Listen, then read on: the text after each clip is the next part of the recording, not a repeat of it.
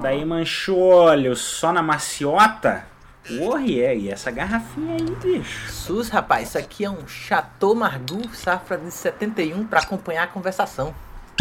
Ah, é? E, o, e tem um tira-gosto aí também? Alguma coisinha? Sim, sim, meu cara. Isso aqui é um Carpaccio ao Beurre Blanc e croutons com caviarzinho beluga.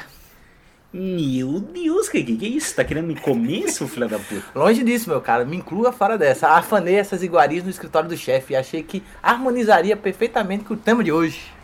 Achou muito bem, Manchulho. Vamos fazer o fino da farra hoje. Certamente. Logo virá um convidado mais que especial aqui. Ah? E quem que é o figura dessa vez aí? Grande Danileza que trabalha na sonoplastia. Porra, Danileza parceiraço, né? Mas cadê ele? Pois é, já era pra estar aqui, mas sabe como é o figura, né? Ah, não, né, cara? Músico é assim mesmo, né, cara? Tudo uns vagabundos mesmo, esses filha da puta. Certamente. Aliás, tu trouxe os vinis?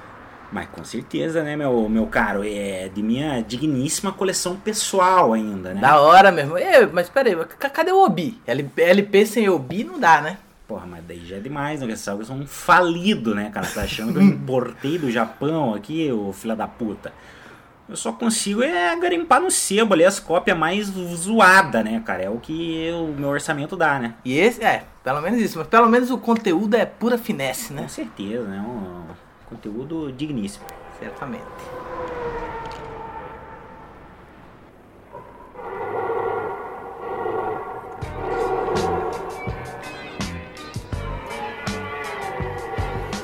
Rádio.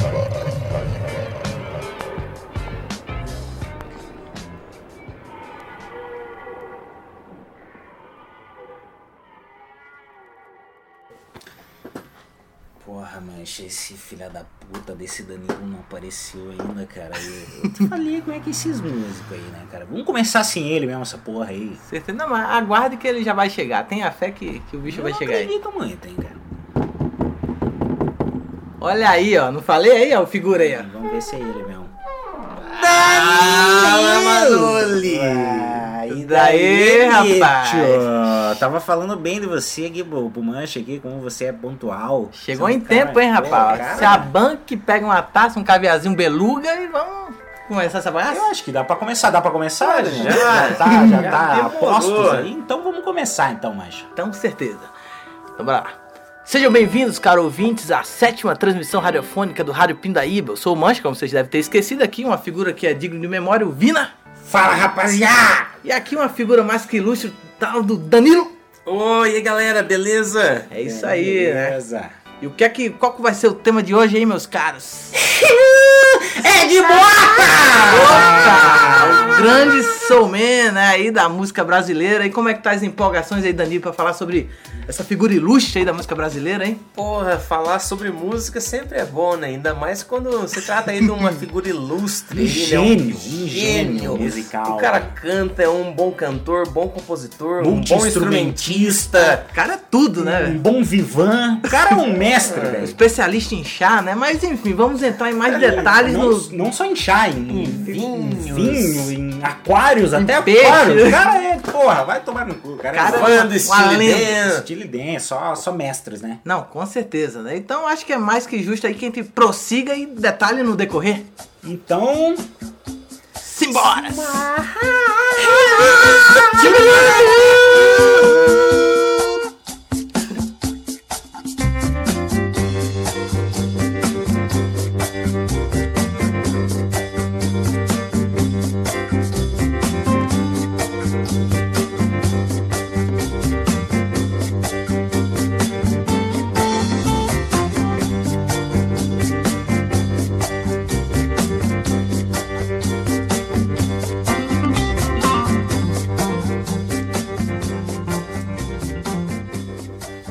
meus caros, se vocês fossem me dizer assim, como foi o primeiro contato de vocês com o grande Edmota?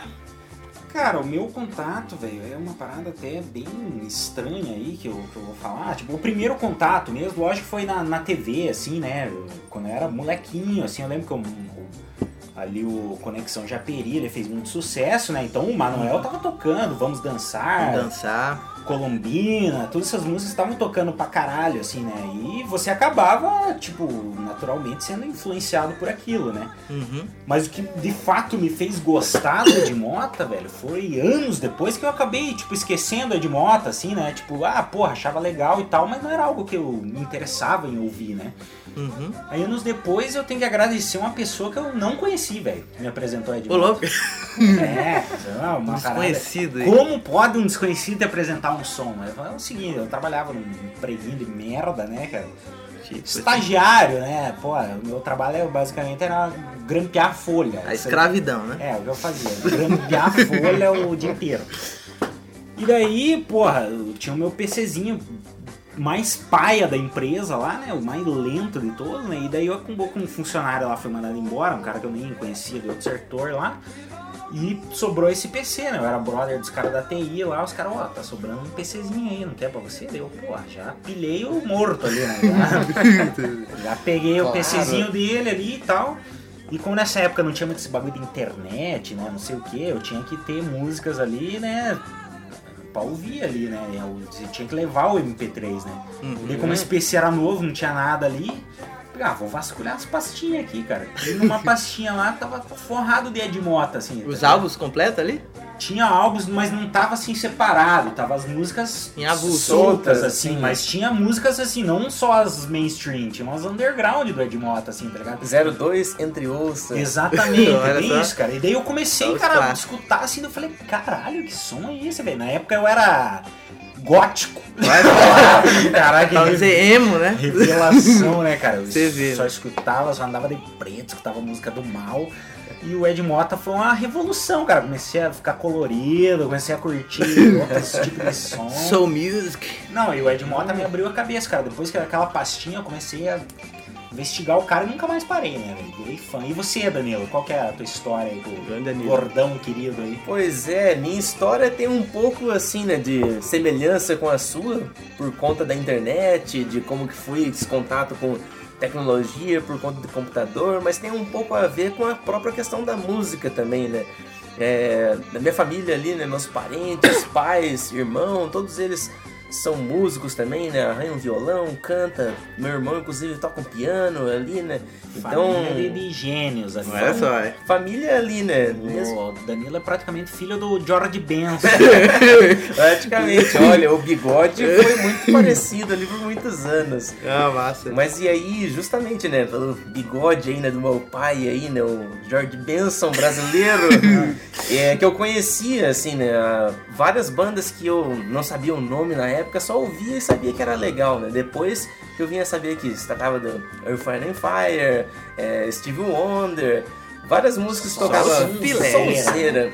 E aí quando eu comecei a também, né, se, a ter interesse por música e fazer conservatório, começar a tocar sax, foi meio que natural, assim, né, de tocar esse instrumento, de procurar ir atrás de sons, assim, que, que tinham esse, esse instrumento, né? É pra você ouvir, Olhar, soul olhar, music ali, soul jazz music, é- jazz, Sax é a alma do bagulho. Sax né, é a alma. E aí, por conta disso, eu acabei descobrindo também, né, os instrumentos aí que meio que estavam presentes aí nesse estilo musical, né? Daí, saques, trompetes, metais, piano, e foi aí que eu descobri um timbre, pô, pra mim é um dos melhores sons, assim, que existem, que é o do piano Rhodes.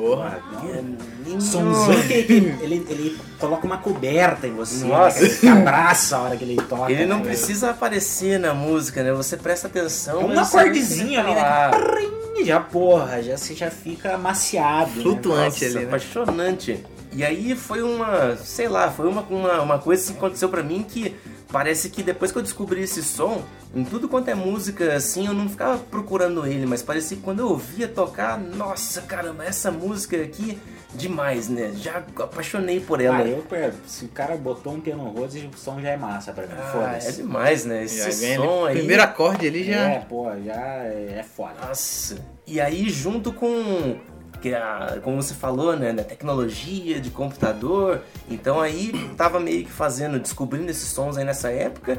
E foi bem a época aí de internet de escada, É CD. inevitável com- cair no Ed também, né, cara? Inevitável. Porque aí, né, a diversão ali, né, de quando. Era, como é que era? Da- depois da meia-noite e Ah, sábado, é, a partir pô, das duas. Tinha que ligar lá, porque senão ia ficar muito caro, né? Cobrava pulso. Ah, né? Apanhava em casa né? Dureza mesmo, né? Nossa, e aí várias Até madrugadas. o pornozinho era difícil, né? Era difícil. Porra, você baixar uma foto lá no casar era tipo O JPEG. 10 minutos, você já tinha dias. gozado, já tava baixando a foto ainda, tá ligado? Foda, né? E guardava tudo no disquete, né? E cada É, disquete vezes- cabia uma imagem. né? Às vezes travava no meio ali, desse, ah, vai só pro rosto mesmo. Você tem uma história do, do disquete lá, né? Ah, sim, não, era besteira, né? Que eu guardava umas fotos do Goku lá, no disquete, só cabia uma foto, né? Coisa de nerd. E no te- internet de escada o lance era baixar rum, né? Rum de. Rum, de- de- nossa. nossa, ficava tempão, aí caía, é uma merda, né? A coisa, né? Mas voltando ao Ed Mota, Voltando, Não, né? então, né? Mas e nessa época, pensa, se já era assim, né? Um, um sacrifício conseguir uma imagem, um, um arquivo, o que seja que fosse, quando você conseguia baixar uma música ali que não viesse com vírus, né? E que fosse a música mesmo, e nossa caramba, que legal! Casar. vitória, Esse né? artista aqui Casar. também, um casar, aquele. Emule. Emule, É muito nunca funcionou, né? É muito pra mim nunca é, eu, eu sempre fui mais burrinho, casar. filha da Casar puta. É, pra né? Era o que O Limeweed aí que você falou também era bom do limão lá, né? É isso. tinha, tinha esse aí. Aí, coincidentemente, né, comecei a ir atrás de música pra tanto conhecer, pra tocar, pra descobrir. E aí, fazendo repertório, tocando em lugarzinho, daí fazendo conservatório, comecei a tocar num lugarzinho, outro aqui. E aí o pessoal foi pedindo, também sempre vinha, o pessoal, ah, tu sabe tocar tal música, sabe tocar tal. E aí um dia lá um pediu lá, toca tal, da de mota e tal, né? Daí eu falei, porra, né, aquele cara lá que tá tocando aí né, nas, na- na- nas novelas, aí, né, na mídia, tá aparecendo aí, né, um cantor global aí, né? Eu conheci ele por conta disso, assim, né, dessa parte mais pop, assim, né, O do, Ed do- Mota, em um momento da carreira dele, ele foi pop pra caralho, Não, né, total, cara? ali com o manual prático Ele ali, né? tava no mainstream mesmo, cara. Ele tava no Faustão, tá ligado? É, Aham. é, Acho que eu lembro de ver isso no Faustão Sim, também. cara, o Ed Mota foi um cara que chegou em todo mundo, assim, Sim. né? E chegou do jeito dele, né? Com, com um jeito dele de, de ser, de buscar É. referências, música. E foi aí que quando eu comecei a ouvir, foi acho que um álbum dele, o perfil, que tinha coletânea de Ah, vários, sim, de vários outros de vários da discos. Quando eu comecei a prestar atenção mais ali, na, na parte da musicalidade, assim, né? Tinha umas músicas que nem eram assim, tão mais assim, né, pro, pro, pro, Pops, pro né? pop, Pop, né? assim, e tinha um trabalho a mais, assim, né, no, no- no- na questão instrumental e tudo. Prestei, comecei a prestar mais atenção no piano ali que eu falei do tal do Rhodes, aí ali ele me ganhou. É, boa. Não tem massa, como, né? né? O Ed Mota é o cara que usa todos os tipos de instrumento, né, cara, na música dele, né? Não, o cara experimenta pra caramba, A né? própria voz é um instrumento. Ah, não, sim, né? O, que até ele desenvolveu, né, uma tec, um, um idioma, né, com, com essa O voz. Ed Motes, né? O Ed Motes. Chegou a lançar um álbum inteiro de Ed Motes, né? Até que a gente vai comentar mais pra frente, né? Que é o do e você, Carmanche, como é que você conheceu o famigerado Ed Mota? Pois é, né? Comigo não foi uma maneira tão interessante quanto de vocês. Eu lembro que tinha aquela novela Por Amor, lembra aquela novela Por Amor? Aí eu acho que tocava aquela música Fora da Lei. Eu acho que era. Ah, Fora da tocava lá, né? Aí eu lembro, pô, esse um cara aí. grande sucesso do Ed Mota também. Não, esse aí é um clássico dele. Eu não sou, é do Manual Prático esse, né? Manual Prático. Manual Prático. E esse era o disco realmente que Letra eu já. da Rita Lee. Rita Lee, eu até ouvi falar que ele nem chegou, que ela, que ele nem chegou a se encontrar pessoalmente com ela, né? Parece que ela enviou a letra É. pra ele. Essa é uma história que É, eles eu são falar. parceiros recorrentes aí também, né? Mas, mas essa em si aí, ó, Fora da Lei é da Rita Lee também. Aham, Vai sim, né? comentar mais pra frente mais sobre isso. Certeza, né? Mas é, foi bem ali. Aí o Manual Prático era o disco que tava em evidência. Até como o Danilo falou, é a parte mais pop, essa época pop, mainstream do Ed Mota. Foi o que eu peguei ali, né? Que, que ele estava tocando bastante. Eu até lembro de alguns Pô, discos que o- tinham o disco, assim. Cara, né? e até o pop dele é foda, cara. Não é um pop raso, é um bagulho sofisticado, velho. Se você parar pra analisar musicalmente, assim, você, pô, você pega muita referência de, de coisa assim, tipo. Clássica mesmo, né, cara? E o interessante é Aham. que em todas as fases, é, apesar das diferenças, é o Ed Mota. Total, né, cara? Isso, A essência do cara tá Eu lá. acho que a né? graça de você curtir o Ed Mota é isso, cara, porque você não sabe o que o cara vai fazer. Próximo álbum do cara é outra pira completamente diferente, tá ligado? E isso não quer dizer que é ruim. Quem curte o som do cara quer ver as experimentação do cara. Exatamente. Até quando ele lança um álbum meio parecido com o outro, você já tem uma.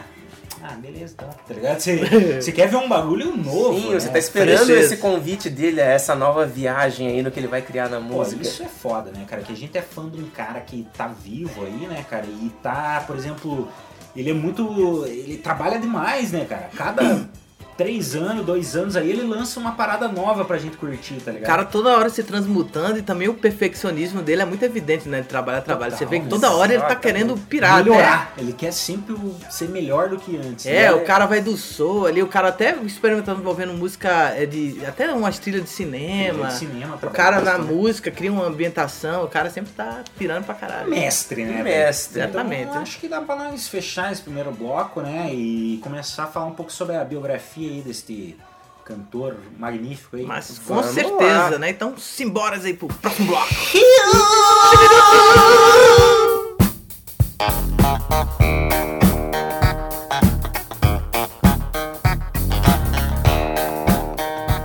Então se eu fosse perguntar quem é Ed Mota? Ed Mota é um, resumindo aqui, é um gordinho maneiro, um carioca, Nascido em 71, né? É em um- agosto. Um músico. Porra, o que, que você diz desse músico aí, Daniel? Nossa, é uma referência, um cara que qualquer momento sempre vai ser bem-vindo pra ouvir. não, cara, certeza, eu, né? porra, não, o Ed Mota é a parada que eu mais escuto, eu acho, cara, hoje em dia, assim, na, na minha vida é, é o Ed Mota. Não só ele, quanto o tio dele, né? Que é o tal do Tim Maia. Que beleza.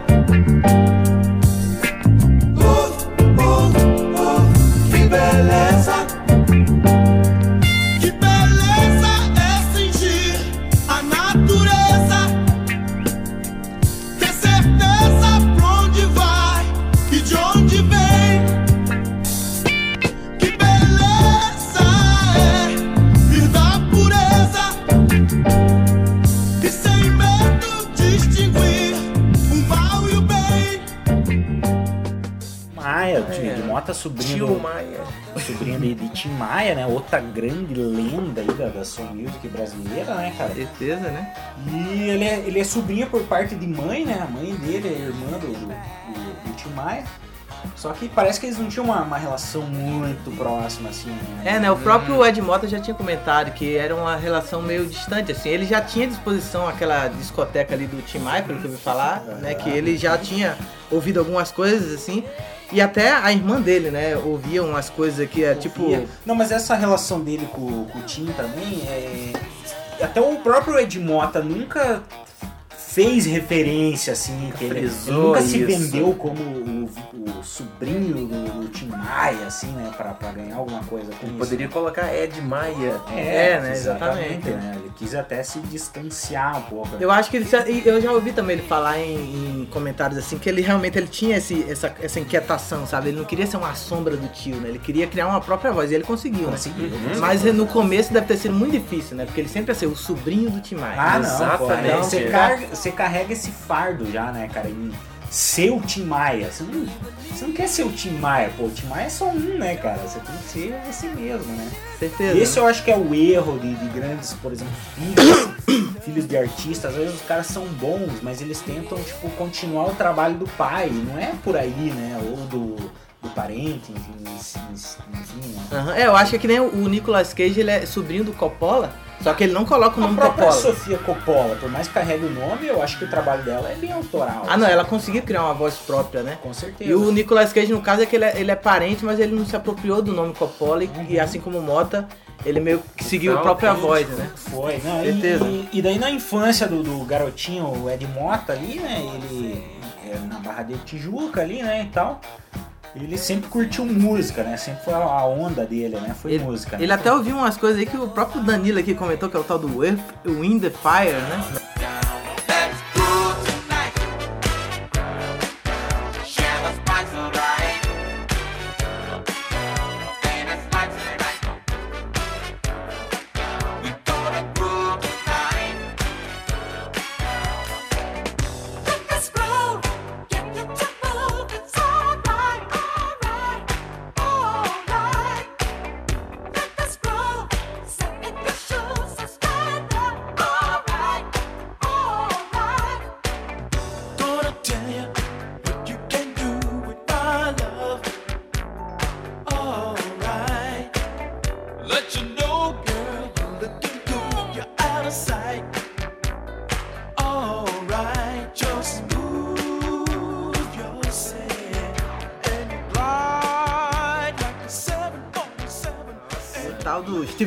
Aí, né? É, ele, ele ouvia, ele ouvia todos esse- esses sons aí é, através da irmã dele, que, que era uma, uma fanática por isso, né? Ali no- nos anos 70 esse som tava em alta, assim, né? No- inclusive aqui no Brasil, né? Era o que a galera escu- escutava. né? Grande época.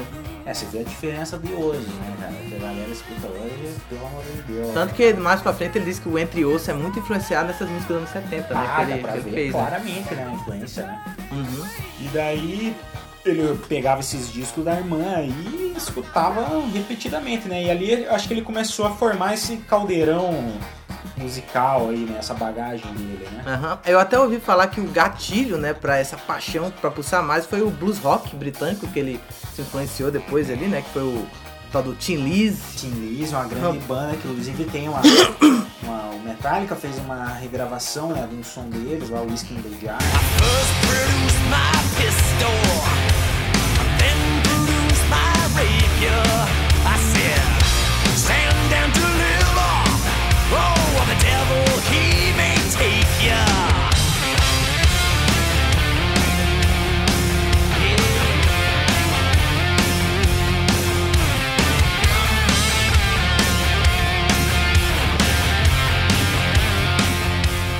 Ah, sim, né? E eu sempre achava que era dos caras a música e não era, né? Os caras tava. os Lizzy, tava- né, cara? Uma banda fudida, né, cara? E, porra, o Led Zeppelin, né? groove.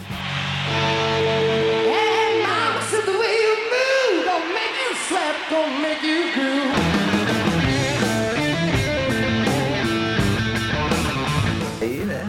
Tá lenda, né, cara, da, da música, né? Dispensa apresentações, né? Várias aí do o tal do Rory Gallagher.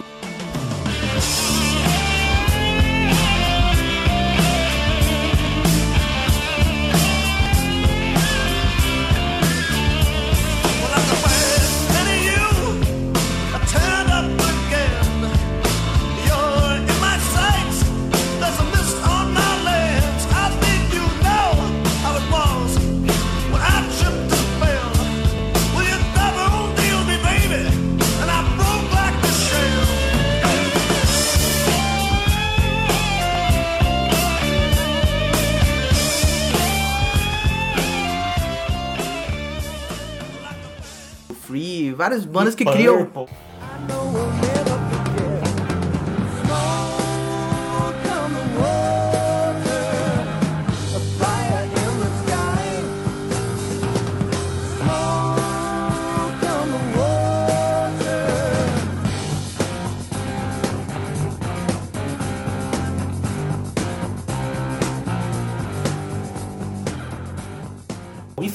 galera do, do hard rock aí, né? E é muito rico, assim, de você ver isso, né? Você olha assim, né? Nossa, mas o rock para um som que ele faz, assim, né? Que distância, mas ao mesmo tempo, assim, né? É distante, mas é muito próximo, assim, né? O É. timbre dos instrumentos é que é diferente. Não, com certeza. Ele se apropria, Mas né, daquelas sim, paradas e cria, Porque né? do muito que você vê no rock, até no metal também, né?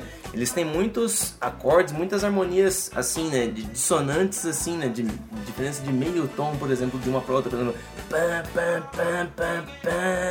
Não, cara, porque é que se você for ver o rock e o soul ali, a música black, o rock é da música black, né, cara? Sim. Se derivou da música negra, né? Então, colocado. ele é um- uma vertente ali, né, cara? Se você vê, assim, na raiz do, do, do- do estilo ali, musical, ele sai do mesmo lugar, velho.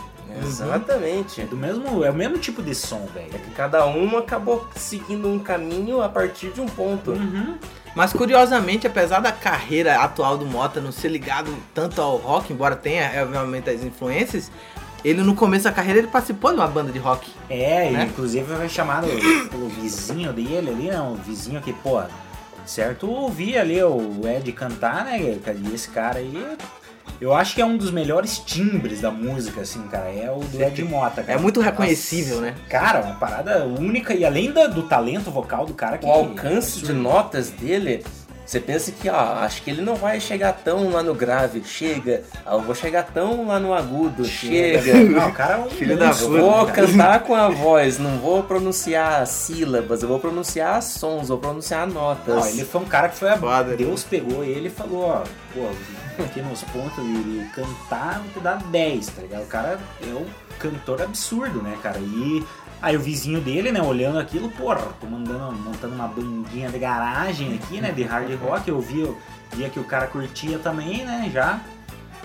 Porra, Vem pra vem nós. pra nós, né, vamos, vamos fazer uma bandinha aí, né? E daí ele fundou a banda Aqui era tal da. Deixa eu até lembrar. Cabala, que é uma, uma bandinha de, de hard rock, Ah, né? tá, fez até chega. Foi uma bandinha de, de garagem mesmo, né? Que ele montou. Eu não sei se eles chegavam a fazer showzinhos locais, alguma coisa do tipo, né? Uhum. Acho que devia ter algum tipo de apresentação. Se bobear só É. talvez na região, não era uma coisa talvez de amplitude grande. Colégio, né? Era é, colégio, porque né? nessa época ele tava com sei lá quantos anos, cara. Devia ter 13, tá ligado? Tava na adolescência mesmo, né? Uhum. E daí ali a partir de, de, de 85 ali, né, que ele conhece a galerinha que viria a, a iniciar mesmo a, a carreira musical dele, né? Aham, É até registrado que ele até larga os estudos, né, pra se dedicar à música. E aí é durante esses eventos que ele conhece, né, o tal do Luiz Fernando Comprido, né? É, exatamente. Eu também larguei os estudos para me dedicar à cachaça e Ah, louvável, mais que hoje eu louvável. sou um mestre nisso e eu acho que o Edmoto fez muito bem. Certeza, né? Usando aí um belo parâmetro aí, né? Pra indicar. E aí essa galera aí do Expresso Realengo acabou levando pra um caminho louco, bem É, interessante. né? vamos falar um pouco sobre o Expresso Realengo, né, cara? Que foi uma bandinha ali que ele, ele montou com o, o Luiz Fernando Cumprido, Uhum. o brother, eu, Ed Mota curto comprido ali. e é o camarada dele, né? E também tem um outro cara que ia formar, né? O. Como é que é o nome dele? O Marcelo Pereira também, na Marcelo batera. Pereira. Ah, o tá. Comprido tava na, na guitarra, né? E tem um, nessa época, pelo que eu vi um registro em foto, que o próprio Ed Mota é, publicou ali, tinha o Kiki, que eu não sei se é o mesmo que viria a ser da, da, da Conexão Japeri, né? O, o, o, o eu acho que não é o mesmo, né? Pois é, né? Porque é dísparo demais o nome, né? Mas depois dessa, dessa, dessa banda que eles montaram, o Expresso Realengo, eles começaram a formar uma- um repertório ali, né? Eu lembro que eles tinham seis músicas, então eles anexaram daí é, novos músicos, né? Que foi o Bombom, que viria a ser um grande parceiro do Ed. Colaborador aí, longevo. E também o, o Fábio Fonseca, né? Que ele Uhum. já era um cara foda, assim, que ele, ele tocou com a banda Brilho lá do, do Cláudio Do Zoli. Claudio Zoli. Esse é o cara dos teclados e piano, né? Isso, e é o Fábio Fonseca também anexou ali as, as composições que, que tinha ali a, a Conexão Japeri, né? Trouxe novas músicas ali. E o Expresso Realengo, né? E deles fundaram a, a nova banda que seria a Conexão Japeri, né? Que é um álbum aí que a gente poderia até comentar Que a daí seguir, né? começa né, a É, carreira de fato Uma do, boa pedida. Então, podemos ir pro, pro primeiro álbum do Ed Mota. Mas com certeza. Ed Mota aí. e Conexão Japeri.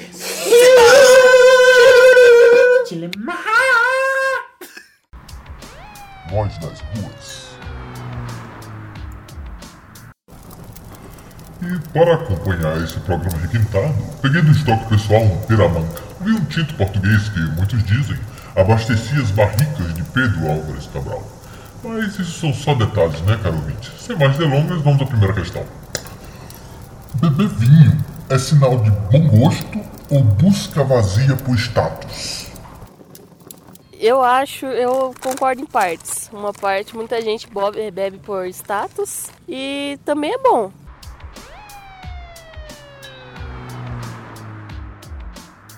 Não sei porque eu não bebo vinho.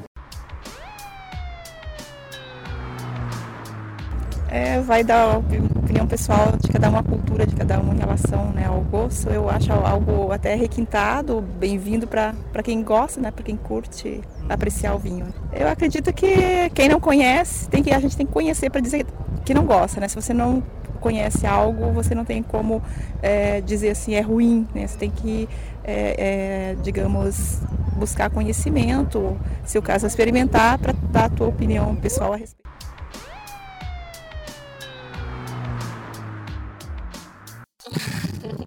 Acho que depende. Eu acho que é as- nas redes sociais, eu acho que é mais por status hoje em dia. Mas eu gosto bastante de vinho, então acho que depende da pessoa. Minha opinião.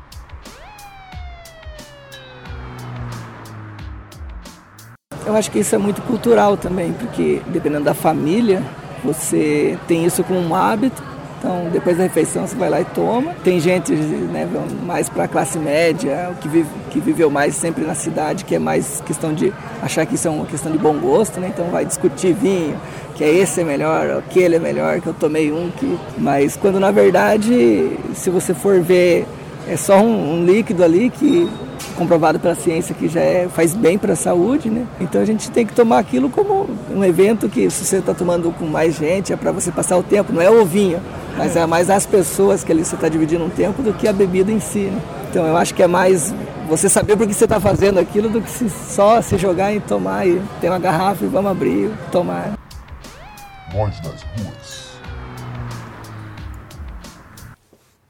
Gostava de música americana, ia pro baile dançar todo fim de semana.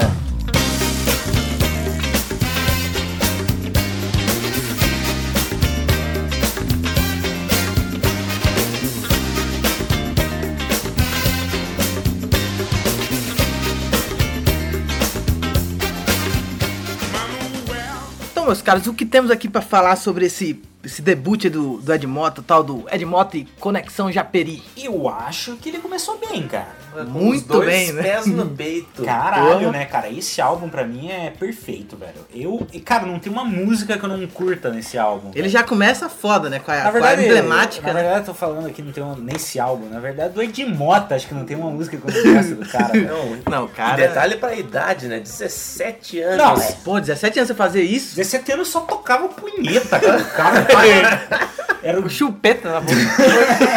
senhora. Porra, e o cara aí fazendo.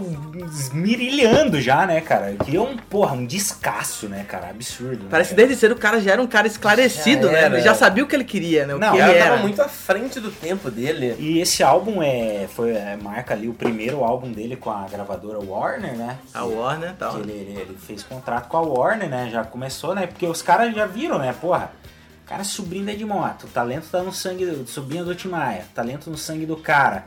Aí ouviram as faixas do maluco. Porra, tem potencial esse bagulho, né, cara? E aqui já dava pra ver que é um cara que tem potencial, que tem diferencial, que tem um jeito dele de ser e que é versátil. Demais, né, cara? E é um, um som, cara, gostoso, né, cara? É um, é um funk soul. Esse, esse eu acho que é o álbum que tem mais, assim, influência do Tim Maia diretamente, Sim, assim. né? ele Essa é- coisa meio suburbana, E carioca. até, assim, o cacuete... Puxar pro mais dançante Até o, também. o cacuete da voz do Ed Mota às vezes me lembra o Tim Maia em Sim. algumas músicas, assim, eu sinto isso, tá ligado? Eu acho que era inconsciente que ele fazia isso. A né? voz tá um pouco mais aveludada, assim, ela puxa um pouco mais pro uau uau. É, tem um, tem um, um brilho ali do Tim Maia, né? E eu acho que não foi é, de propósito isso. Até, né? até Foi- aquela coisa que a gente comentou um pouco antes ali, do que o pessoal tava achando que ia rolar aquele que o pessoal chama de um nepotismo musical, né? Aquele lance de que ele ia, ia ser só o sobrinho do Tim Maia, que a gente tinha comentado Mas ali. não, né, Só cara? que ali já tava ali uma personalidade. O cara já jogou, ah, você acha que eu sou sobrinho do Tim Maia? Então toma esse disco aqui. Porra,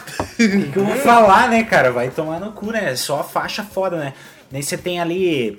Pô, você tem uma baladinha, as baladinhas gostosas pra você ouvir com a tua candanga ali. Assim, né? Fazendo- Um momento de desfrute, Fazendo né? um amorzinho gostoso ali, às seis da tarde.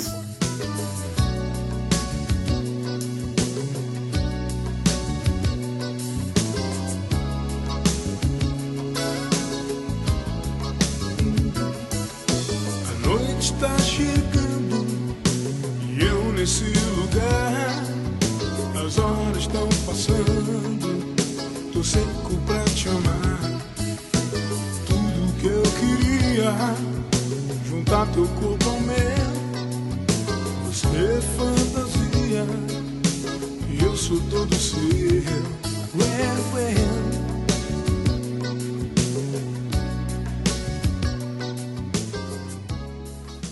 Pô, essa música, cara, eu acho. É O uma. próprio nome já é sugestivo, É, né? ela não é muito. Ela não é muito conhecida, mas ela tem um swinguinho gostoso, ela é meio sacaninha, né? Sim, Porra, eu Lady. É pra numa fé Lady romântica, né? também, outra grande faixa, né?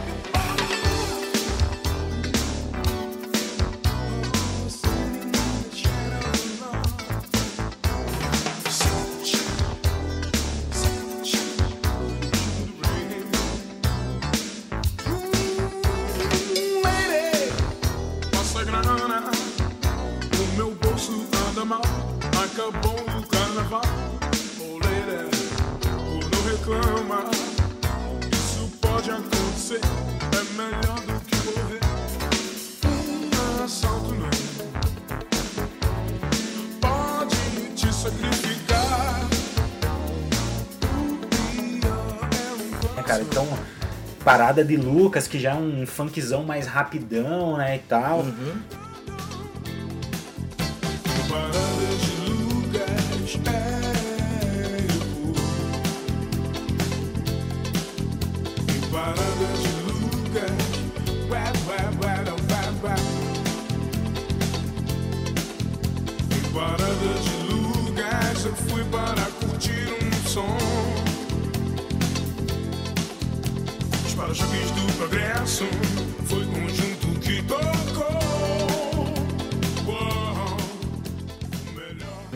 Caminhos, que ela é mais baladinha também, mas não é tão romântica, né?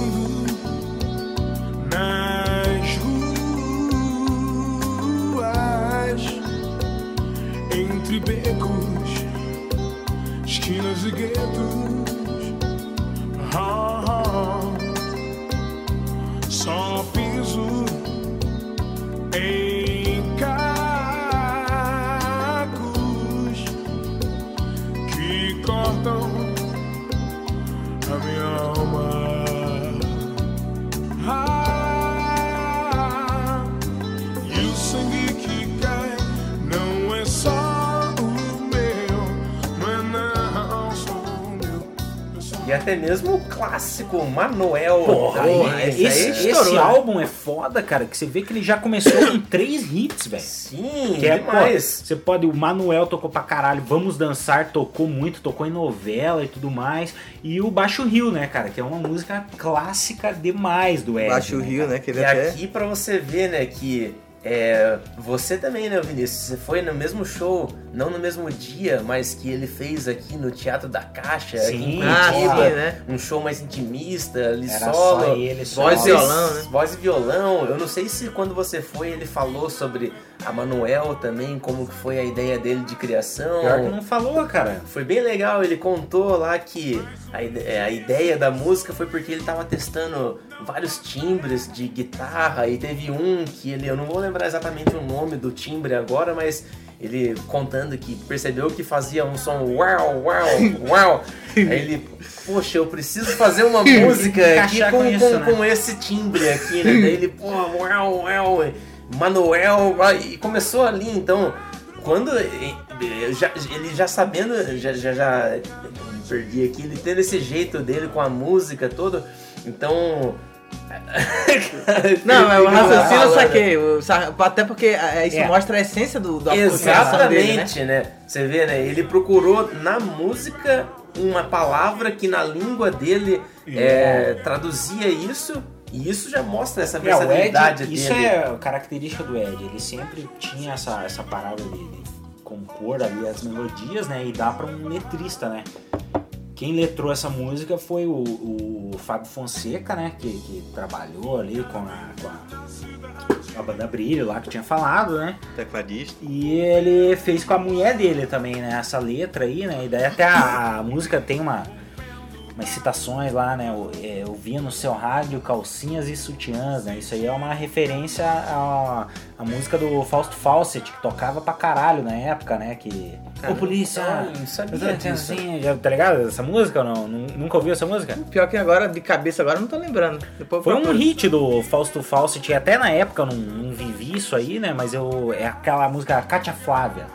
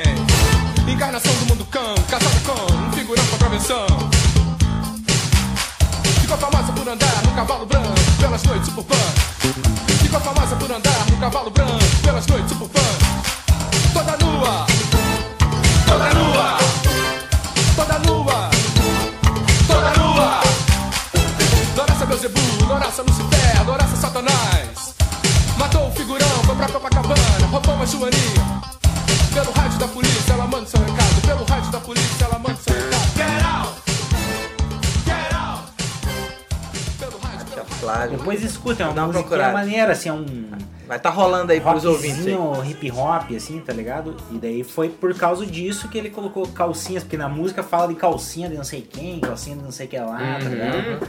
É que o Ed Mota, ele, ele já demonstrou que ele nunca foi muita vez a ideia de letra. Ele, ele diz que é contra, abre aspas, a ditadura da letra, né? É. Ele, pra ele, você vê que é mais a, a voz com a como, música, como né? instrumento, Sim, né? Exatamente. Voz é um instrumento. Por que, que uma música precisa falar de determinado assunto? Ah, porque as pessoas vão sentir empatia e vão se ver na letra, mas por que, que tem que ter uma regra do que dizer ou não dizer em uma música? Ele É. fala que comercialmente é bom por causa que a historinha da letra vai agradar o grande público, mas ele, se ele, se ele pudesse, ele nem faria. É só instrumental e. É, pô, bate, Não, mas a música, cara, se você for ver, cara, a essência da música, cara, não é contar nada, cara. É o É ritmo, né, cara? a melodia é, ali, é. E, e só a melodia em si, ela te traz a lugares, né, cara? Sim, ela não precisa nem de letra pra te levar num lugar específico, né, cara? Isso que é o, a- o foda da música que eu acho, cara. Exatamente, eu lembro um dia de uma outra conversa nossa que a gente tava tendo, ouvindo música também, né? Que você comentou de um grande saxofonista aí também, né? É o David Seymour. Porra, mestre, Eita, né, cara? mestre, né? Tem o vinilzão dele lá. tem o Backstreet. Backstreet, cara.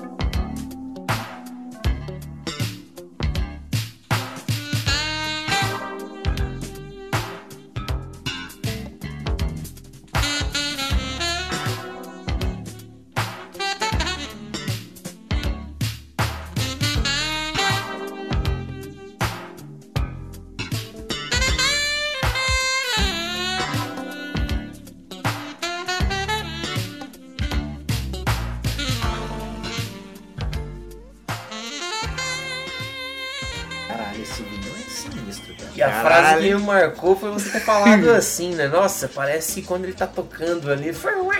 Parece que fala Laura!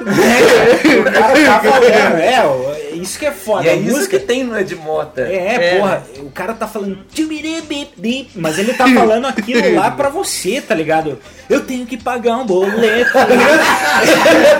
ele tá falando a parada que você tá vivendo, cara. Isso que é o foda da, da- da música do Ed, cara. Uma curiosidade também que eu queria apontar desse disco é que ele foi produzido pelo Liminha, né? Que é o cara que É, é, que é o cara que era do, do Mutantes, né? Sim. E ele produziu um monte de, de gente aí famosa, Rita Lee Esse tudo mais. disco também tem o- uma participação lá do Luiz do Barone, né? Barone. que era dos Paralamas. Se eu não me engano, ele participou desse disco aí. Deixa eu até ver se ele, ele contribuiu em alguma, alguma faixa não sei aqui. se tá aí, mas eu posso estar falando merda, mas eu, se eu não me engano, ouvi falar de alguma coisa. A gente confirma então depois ali, depois dá uma, uma olhadinha. Mas é que aqui- um descasso, né, cara? Porra, é, se fosse pra dar um termômetro interno aí, mancha, qual a nota desse disco? Eu acho que eu daria um 8,5. Eu acho que é um ótimo debut aí pra um grande artista aí, né? Que, que vai. Que aliás, os discos posteriores vão ter notas bem maiores aí. Deixa eu dizer aí. Exatamente, é.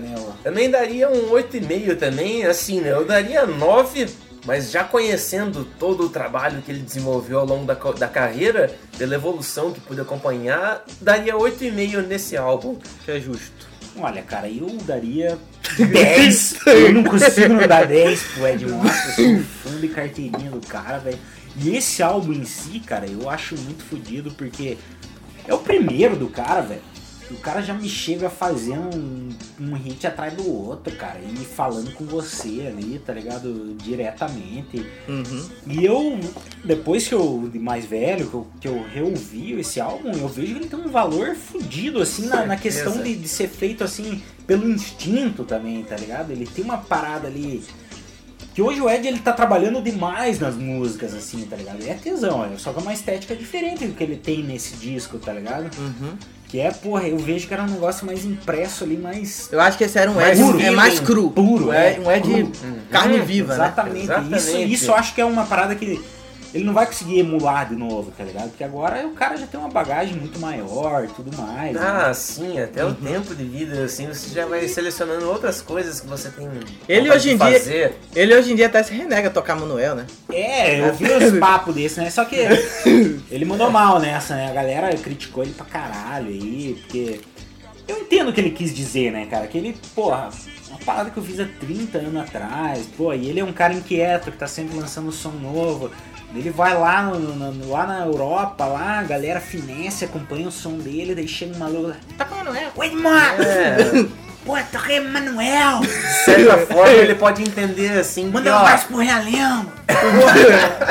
Chato, né, Chato. cara? Colombina! De certa forma, ele pode entender que, olha, deixa toda essa sua erudição de lado aí, toca aquela lá pra gente. É, tá chato isso aí, cara. Porra, toca o que a gente quer ouvir. E daí ele, como um artista mesmo, que ele é inquieto, que você vê que o cara não faz o bagulho pela grana né, em si. Uhum. Lógico, ele. Ele mora um Acaba vivan, tem que sobreviver não, também, o cara é né? um bom vivan, ele curte grana, né? Porque bom vivan precisa de grana pra, pra ser um bom vivan, né? Pra o que arcar com uma coleção de mais de 10 mil vinis. Comer um caviarzinho belugas, quadrinho, pá. Isso aí vai. peixe, aquário. Vai uma grana, né, velho?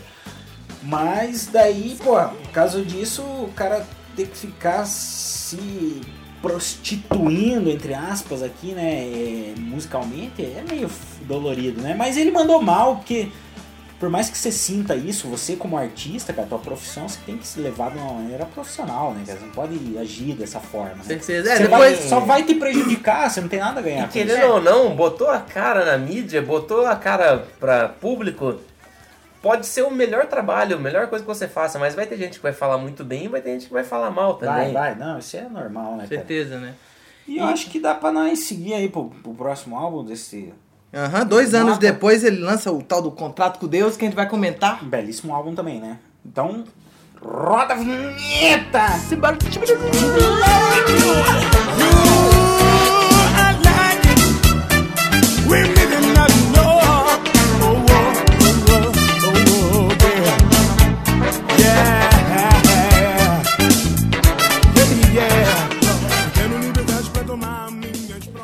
Então, eis que em 1990 o Ed Mota lança aí, né, outro grande disco, Um Contrato com Deus, né? Puta disco, hein, cara? Porra, isso é bacana Eu mesmo. vou te falar que eu, eu, eu acho que eu gosto mais até do que o, o primeiro dele. O Conexão de RPG, sabia? É? Eu, eu, eu confesso, até que eu, não, eu infelizmente eu não consegui ouvir todas as faixas, porque esse disco é muito difícil de achar e eu não ouvi ele na época. Esse é um álbum também que eu conheço poucas músicas dele. É, ele não é tão difundido, mas tem, porra, tem Jantar músicas- pra dois. Porra, Solução. É, o Jantar pra Dois é, pô, é um- uma mais popzinha, assim, que é, porra, maneiríssima de ouvir, né, cara? Uma música que Tem a Macia também, né, cara? Tem ali, ó, a Já, a Solução fez muito sucesso, né? Essa aí ele regravou em outros momentos também. Regravou, teve, teve videoclipe essa música também, tá ligado? também. O videoclipe é engraçado, você já viu esse videoclipe? Pior que eu não vi nenhum videoclipe do É, Contrato meio, Deus. ele tá meio que num horário político, assim, ele é meio um político, assim, fica cantando a música, assim. Vou é, procurar da hora depois pra caralho, cara. E é uma música foda, né, cara? E fez sucesso essa música na época. Na época eu lembro que ela atingiu as rádios também, assim. Na época já tinha MTV no Brasil? Nem lembro direito se tinha. MTV tinha, né? Então devia passar por ali, né? 90, Ah, não sei se chegou 90, a passar, deve ter passado, né, de alguma forma. E tem. E ali esse álbum é legal que ele marca o início da, da, da parte mais criativa do Ed, né? Que ele, ele foi pra, partiu pra carreira solo, né? Deixou a conexão Japeri de lado, né? Ele até falava que ele não se adequava à democracia de uma banda. Sim, né? Ele, só que ser- puxou um dos caras, né? Só puxou um dos caras, o Bombom ali, o baixista. Aham. Foi uma composição, assim, num processo criativo diferente de como foi com a experiência de banda, talvez. É, com certeza, né? E daí o Bombom também, que foi anexado depois, ó, o Conexão Japeri con- continuou como parceiro do Ed ali. E, é bem, e eles colaboraram em todas as faixas até, né? Sim, foi um álbum a quatro mãos ali, né, que eles fizeram. Uhum. E com- compuseram ali, porra, coisas maravilhosas, né, velho? E, e nesse álbum é interessante que ele já começa a mostrar um pouco desse lado criativo dele, né? Fazendo ali as vinhetinhas. É, né, bem colocado. Ali nas vinhetas tem um pouco do Ed Motez ali, né? Tem, É, né? já Tipo, começa a surgir ali as É, coisas. no, no Conexão Japeri tinha, mas era algo mais é, ligado à música mesmo. Aqui ele já começa a colocar, tipo, que o Ed Motez é uma parada. Sim, aquilo ali é o principal. Mas o que Isso. eu achei legal é que a inserção dessas vinhetas mostra também um interesse meio conceitual ali no disco, né? Total, né, Tanto cara? que o nome do disco é referência a um grande mestre também, Pô, né? Eu não sei, eu nunca vi o Ed Mota afirmar que é isso, mas ele sendo colecionador de quadrinhos, eu acho que é, justamente o contrato com Deus é uma referência à obra do Will Eisner mesmo. Aham, que é né? o marco inicial das graphic novels, um excelente álbum, é, quadrinho também, né? E o Ed era muito fã de quadrinhos, né? Então ele possivelmente tem essa ligação. Eu nunca vi ele confirmando isso, mas eu acredito que seja. Muitos mesmo. até atribuem, né, essa, essa informação. Eu acho que até porque tem um tom meio de subúrbio. É, né? verdade, E- né? O clima da música, aquela parada urbana, assim, né? E eu acho que ele colocar esse título é trazer esse sentimento, né, da, de toda essa, Essa atmosfera. essa atmosfera, né? Mas quais são as faixas aí que vocês, vocês destacam aí nesse álbum? aí? Então, eu, eu, como eu não ouvi todas assim, a que me veio mais na frente foi justamente o Jantar Pro 2. Eu que sou, eu que fui, eu que jurei não mais sofrer. Eu que sou, eu que fui, eu que jurei não mais sofrer. Mas será que somente eu errei?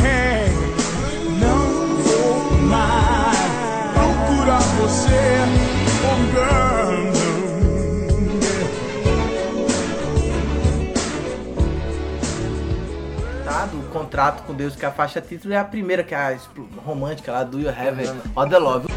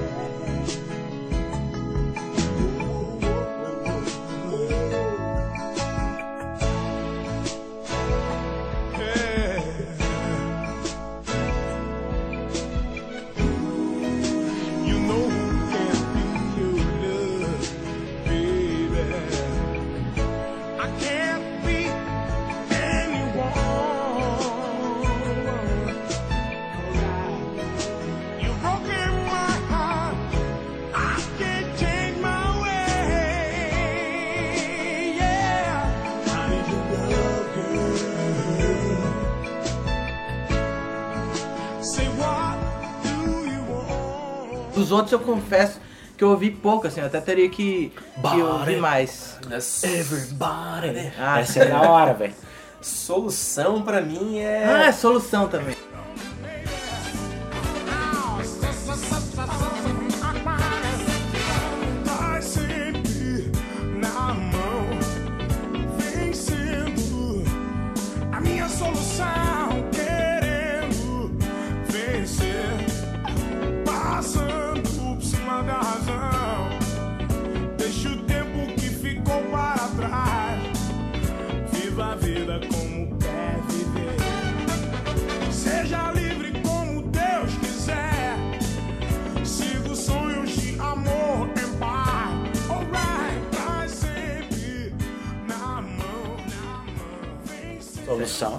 Demais, Uma né, música cara? muito foda. Tem aquela Ele faixa, a quinta faixa ali, a Já, velho. Essa música é muito fodida. Tem uma versão dela que ele toca no Direct View Music Hall ao vivo, cara.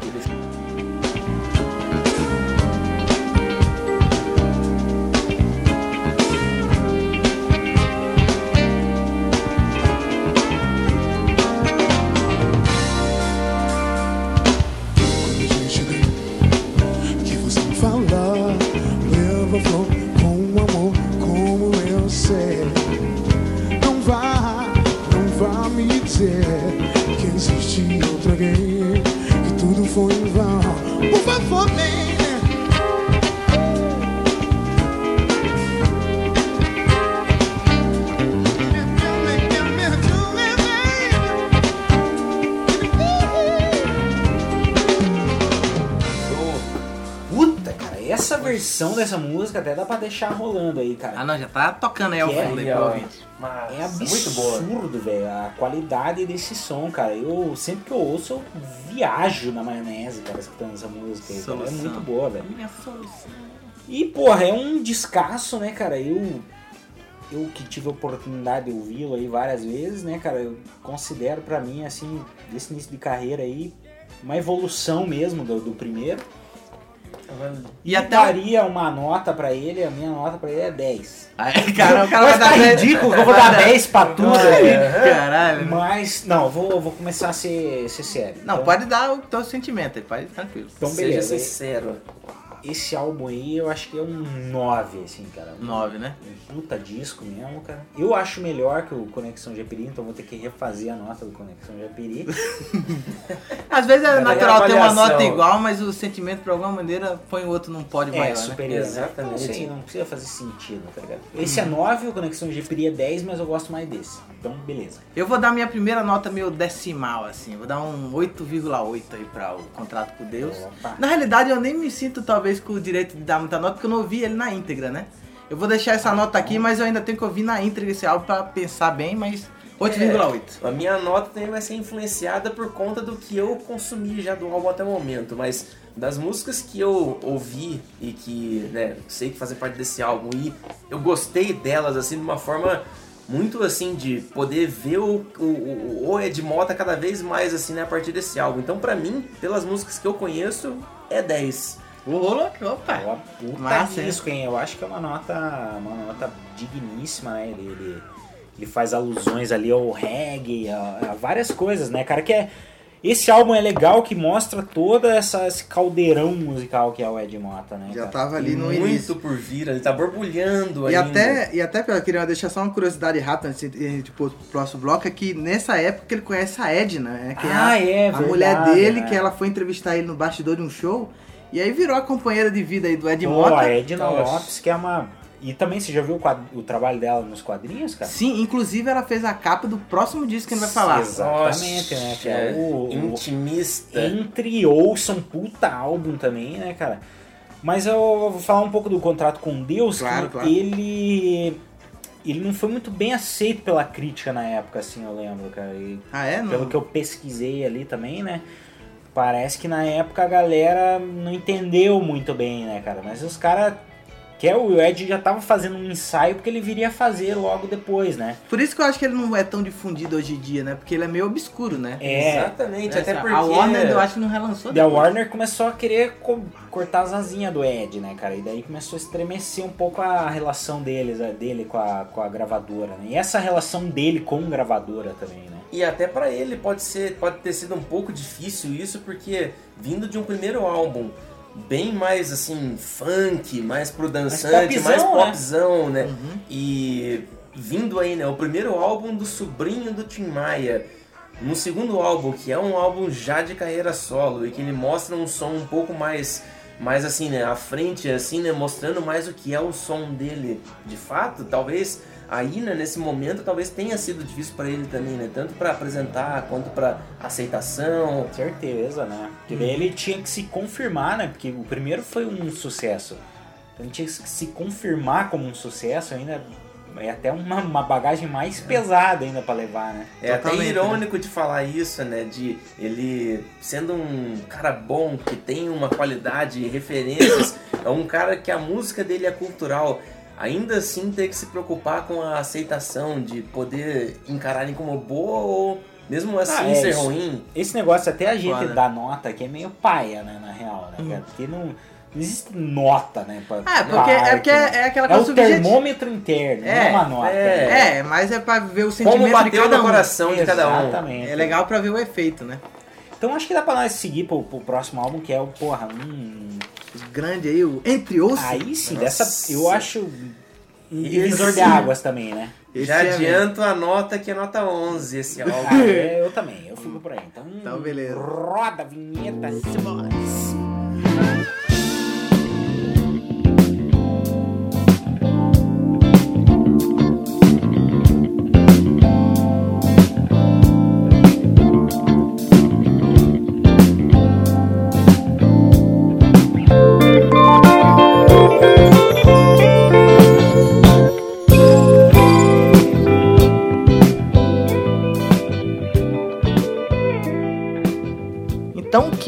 93, o Ed Mota lança um grande clássico, é o tal do 92, né? Lança o tal do Entre Ouça. Puta, cara, esse álbum, velho, é foda demais, né, cara? Eu acho que eu. Meu, Isso é maneiro mesmo. Meu vinil, eu acho que eu furei de tanto ouvir esse, esse vinil aí, cara. Não, e esse álbum é foda que ele te transporta mesmo pra capa, tá ligado? A capa da Edna Lopes é genial também. Muito né? foda. Lembra os desenhos do Mike Judge, assim, sabe? Tipo, Rio do Pedaço, Beavis and Butthead, sabe? É, e tem uma, uma, uma uma estética. Tintim também. Pra É, né? Uma coisa meio europeia. né? Exato. Não, e aquela capa da, daquela casinha chovendo. A escolha das cores. Porra, você vê lá, parece que você tá lá dentro ouvindo som, assim. Tomando um vinho. Caralho, Parece velho. que que nem nós de- estamos aqui, É, né? parece que do lado de fora da casa dá aquele, aquele porral, aquela tempestade, um, não dá pra ficar fora. É. Mas dentro, luz amarela, Dentro da massa. galera, Só alegria. entre ossas. É, né? Vida noturna, né? Não, é um álbum fudido, né, cara? Assim, e esse álbum, aí o Ed botou o pé na, na porta mesmo, né, cara? Foda-se, eu vou fazer o que eu quiser e vocês vão tomar no cu. E, e aí, pô, isso que é a graça do álbum, né, cara? Que você vê que tem muitas músicas assim, tipo, sem nenhuma marra pro comercial né, cara? Ela, ele quer fazer o som que ele sempre quis ouvir, tá ligado? Tem até umas paradas no meio, tipo Lulu Prelude, assim, que é uma coisa só Sim, instrumental. exatamente. É, uma parada totalmente.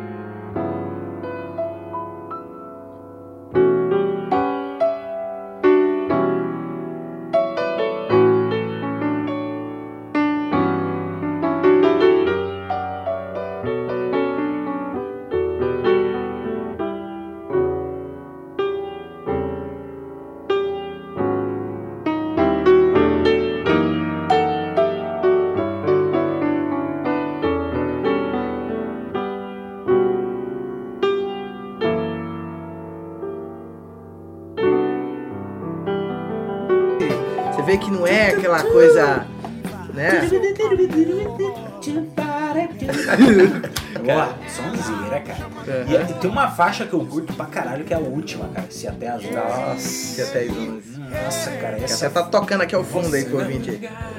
essa faixa, velho, porra, velho, eu fico me imaginando numa história assim, tá ligado? Porra, se essa vagabunda me ligar, eu vou abandonar ela amanhã. Você fica ali, né, na- naquela ideia do, do bagulho que tá rolando mesmo. É aquela coisa jazzística. Não, assim, aquele né? pianinho, daquela que a gente falou da referência ali, né? Exatamente. Aí vem a guitarrinha ali. Mas, Que aliás foi aí que ele começa que a parceria com o Paulinho da guitarra aqui, não? É aqui? Nesse álbum, né? Nesse álbum ele, ele começa a parceria com o grande, a lenda Paulinho Guitar, que tocou com o Tim Maia. Caralho? Tocou só com a galera sinistra aí. Grande. E, pô, mestre, né, cara? Eu tive o prazer de ir num show pro, pro, pro Ed Mota e banda e tava lá o, o- a lendário Paulinho Guitarra. Poxa. Cara, esse show foi um dos melhores shows que eu já fui na minha vida. Foi até interessante esse show que eu fiquei sabendo dele no dia, tá ligado? Sério mesmo? Mas foi aonde? Foi. Foi, foi num boteco pequeno, assim, assim, um barzinho, assim, é...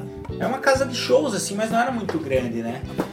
E daí eu fiquei sabendo no dia, tava no trampo, porra, o negócio ia ser às 8 horas, eu fiquei sabendo às 5 da tarde, tá ligado? Ia, tipo, meio começar o burburinho. Eu falei, fodeu, né? Eu peguei e saí do trampo, já saquei uma grana, não sabia quanto custava o ingresso, né? Pô, saquei 200 pila. Caralho. Cheguei lá, 15 reais, cara. Caralho. Gastei tudo em gole, né? Você vê- Saí igual um retardado. Você vê, era dia azulado, tinha uma casinha ali com a luz amarela, o cara entrou, né? Entrei, entrou, entrei. entrou, eu vi. Não, cara, e foi um show que, porra, é cravado na minha memória. Ainda foi com meu brother Balaban, deixa um abraço pro Balaban aqui, grande figura. Salve cara, gente- Salve. aquele dia foi uma doideira, cara. No final da noite ele tava brigando. Pô, só alegria no final da noite. Os caras estavam tretando. Tudo bem, tem que Não, uma mas- treta aí pra. Fora isso, foi um dia massa demais, cara. E essa influência que ele disse que é muito especial, o tal do Steely Dan.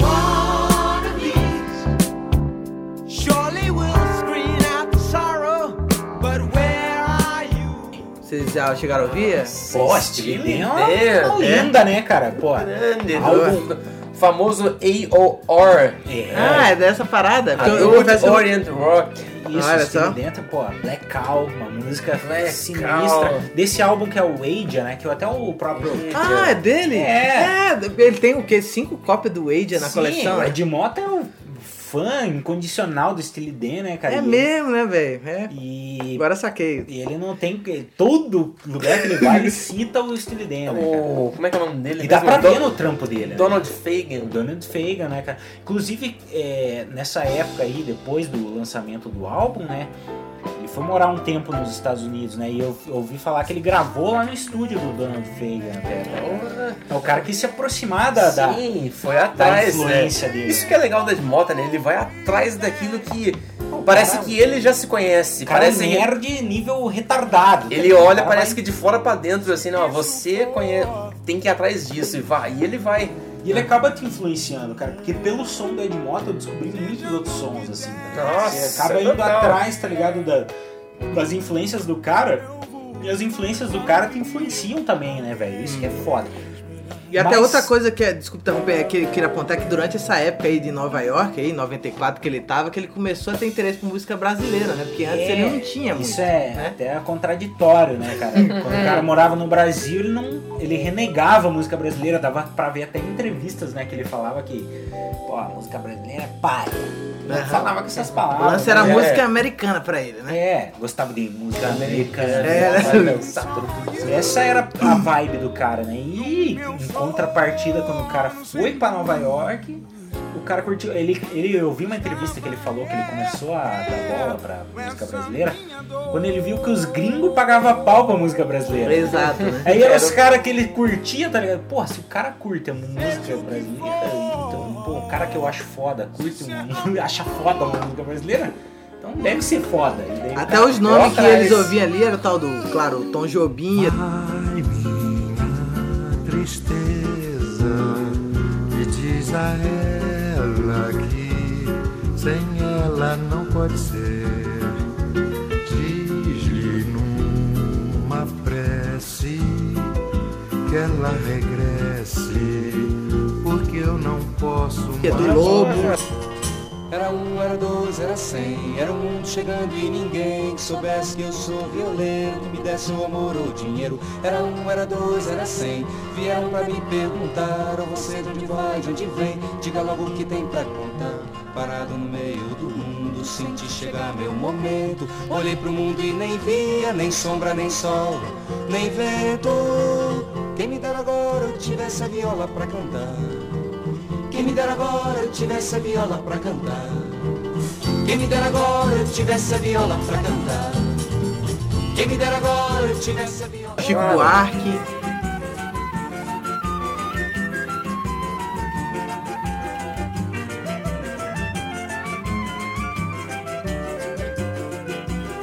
Meu caro amigo, me perdoe, por favor, se eu não lhe faço uma visita.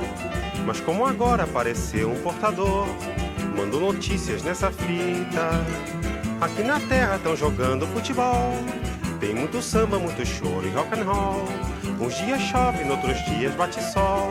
Mas o que eu quero é lhe dizer que a coisa aqui tá preta. Muita mutreta pra levar a situação que a gente vai levando de teimoso, de pirraça, que a gente vai tomando e também sem a cachaça ninguém segura esse rojão. Meu caro amigo, Pinga, só esses caras aí. Só a na nata da MPB, Nossa, né, cara? bossa nova aí em alta. né? O Edu Lobo Certeza. também é um grande fã do, do Ed Mota. Hoje, paradoxalmente, o Edu Lobo é fã do Ed Mota também. Você vê, né? Quando o cara conseguiu reverter nesse. E até o lance da música clássica, que ele começou a gostar do Debussy.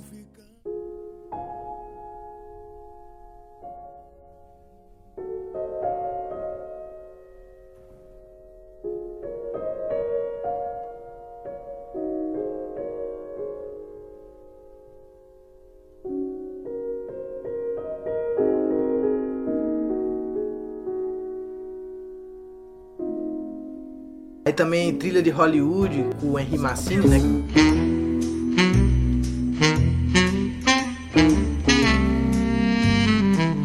Que é o cara da Pantera Cor-de-Rosa. né? Ennio Morricone, ele disse que tem mais disco na coleção dele é do Ennio Morricone.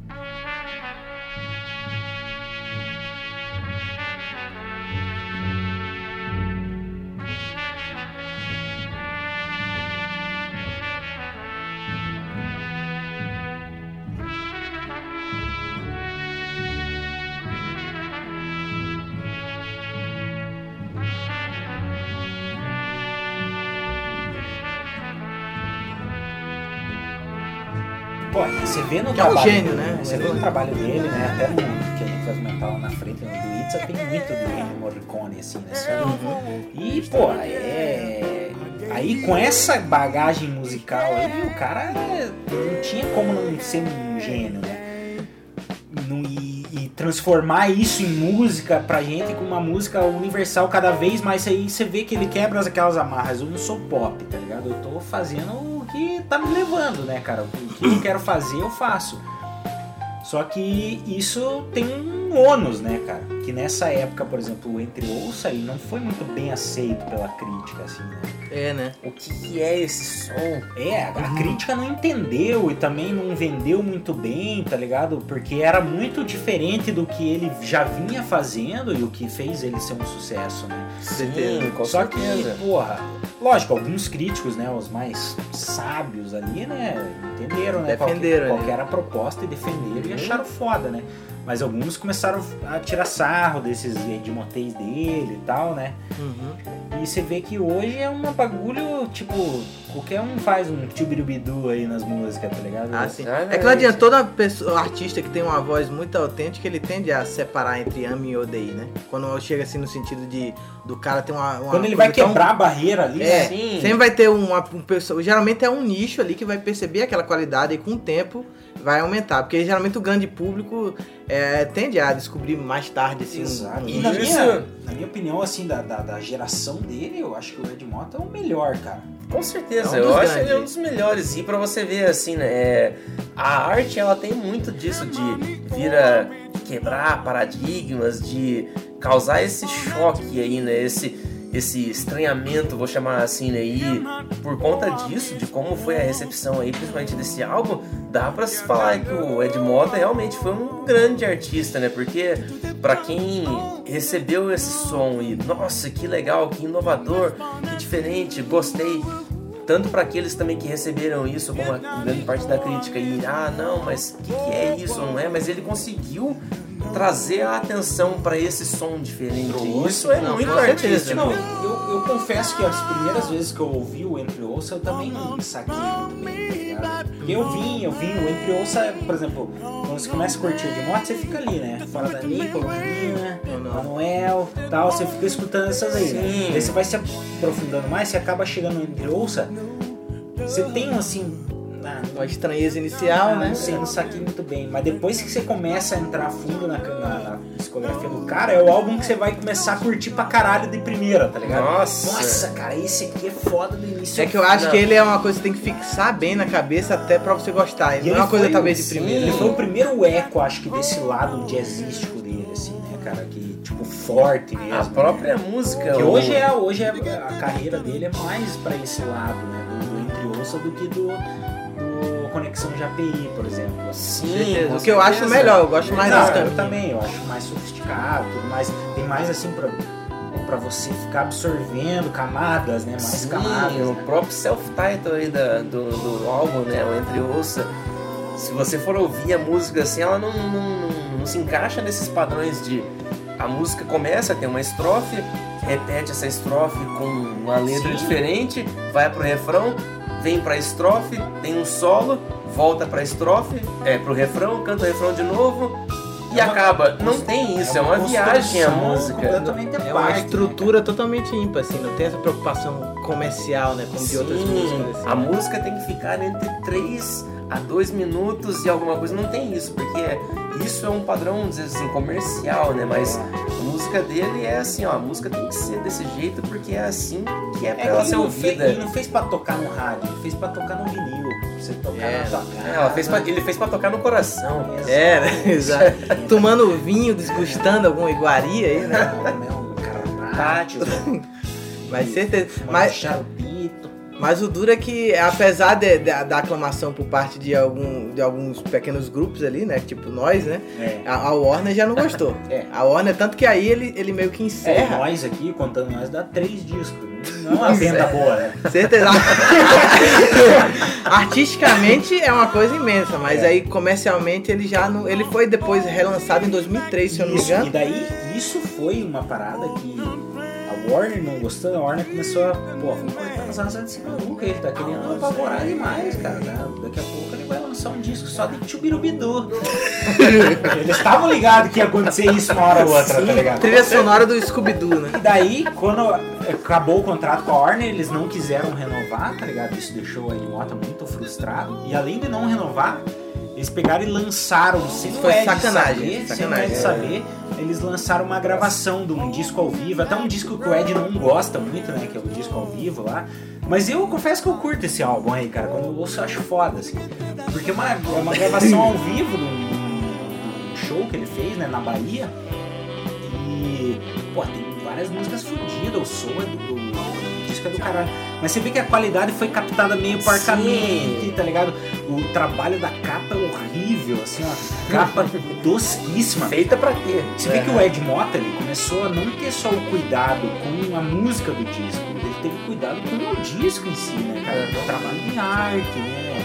A escolha do então tem tudo a ver ali, né? E até hoje. Ele começou a fazer álbuns conceituais no Entre Ouça de verdade, tá ligado? E não é só a música, é a maneira que ele apresenta no encarte também. Exatamente. A ordem das músicas faz toda a diferença. Você, você não pode ouvir uma música do Ed Mota solta, você tem que ouvir no álbum, tá E ligado? até a própria questão do vinil é a preocupação de como que a pessoa vai ouvir isso, independente de onde ela estiver. Se vai ser na casa dela ou no amigo, mas vai ser no vinil. Então, é através daqui que eu consigo passar com maior clareza né, essa vivência, essa, Isso- isso- essa expressão da música. Isso tanto é verdade que o lado A e o lado B eles têm um clima bem diferente um do outro, assim, tá ligado? E o que eu acho massa é que isso aí tem a ver muito com os álbuns conceituais, até do Pink Floyd mesmo, que quando eles pensavam o LP, é, até o lance das vinhetas que o Ed Mota coloca, é uma coisa meio de conectar as faixas. Você não É escuta uma, faixa, você escuta o álbum. É, o- é uma jornada, né, cara? Não é uma música, é o álbum, tá ligado? É, exatamente. Isso que é foda. E isso que eu acho massa e que tá perdendo hoje em dia. Eu acho que o pessoal escuta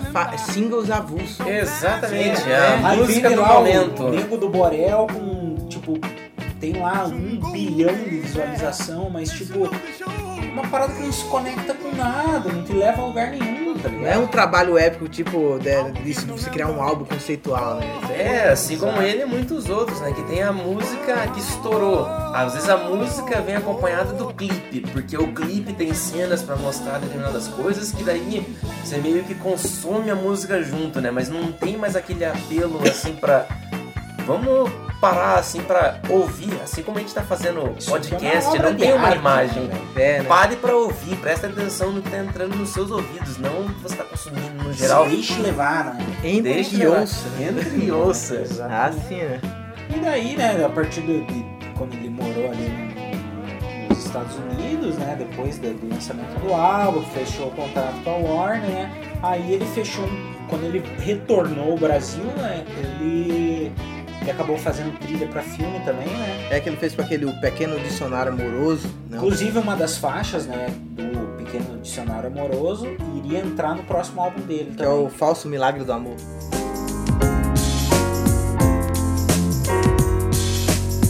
Rio nunca mais.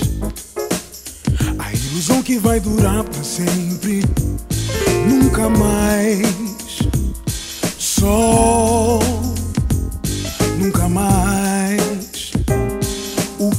Que era febril, a chuva vem molhar. Foi bom sonhar. Mas acordei ao som dos pesadelos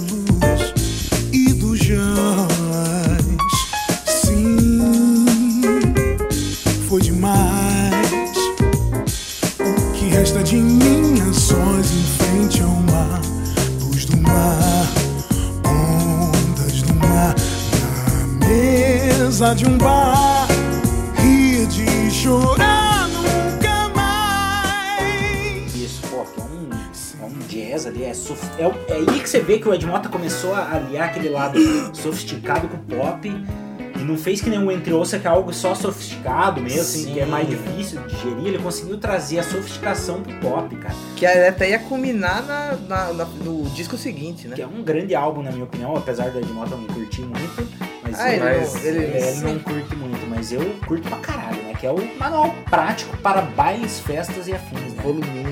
E podemos bom. comentar na sequência, né? Então, simbora, meus caras. Vamos lá!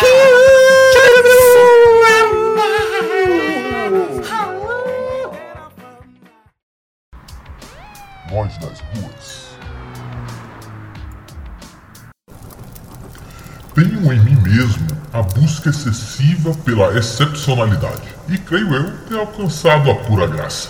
Fala por mim, tire suas conclusões. Bem, sem muitos rodeios, vamos à questão seguinte: O perfeccionismo é uma virtude? Eu acho que sim. Mais alguma colocação a respeito? Não.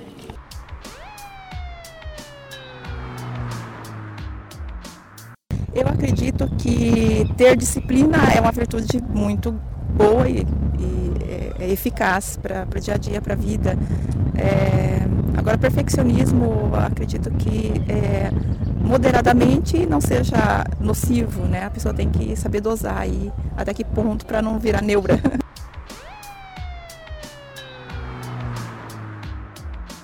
Eu acho que sim. Deixa eu ver. É, depende também, né? Sei lá, porque daí a pessoa fica chata, né? Os olhos dos outros acho que fica meio chato, mas for muito, é, fica chato de conviver. Mas eu acho uma virtude.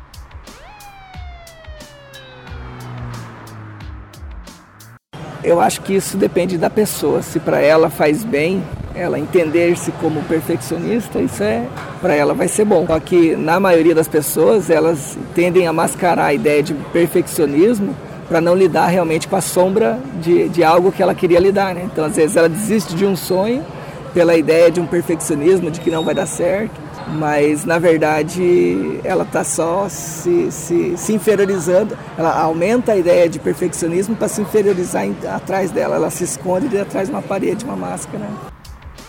Voz das ruas.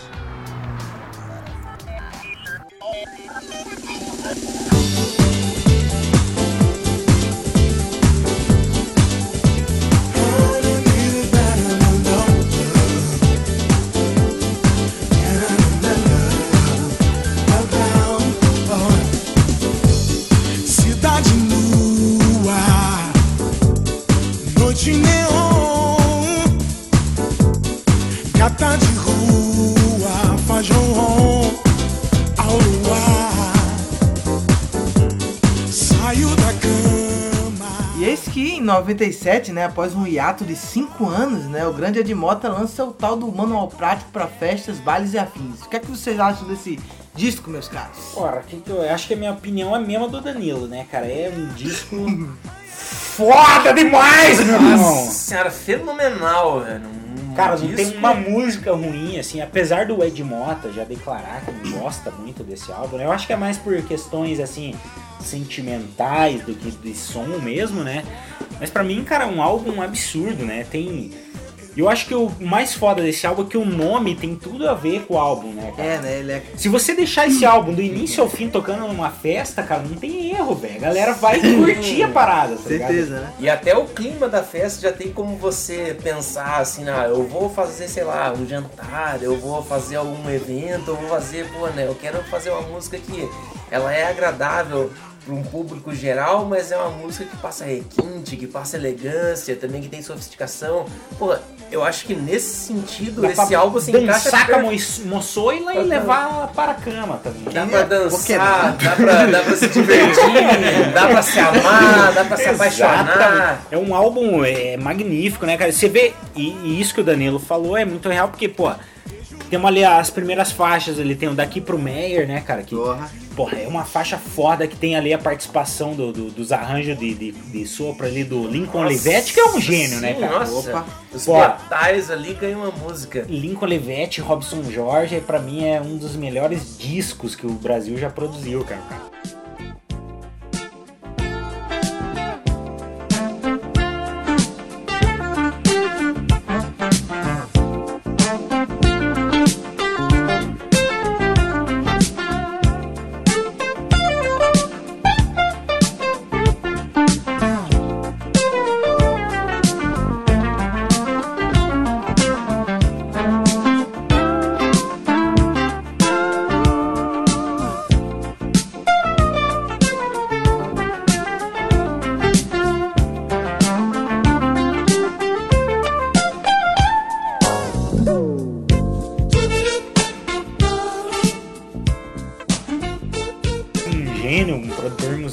lendário e participou aqui desse disco do Ed, né?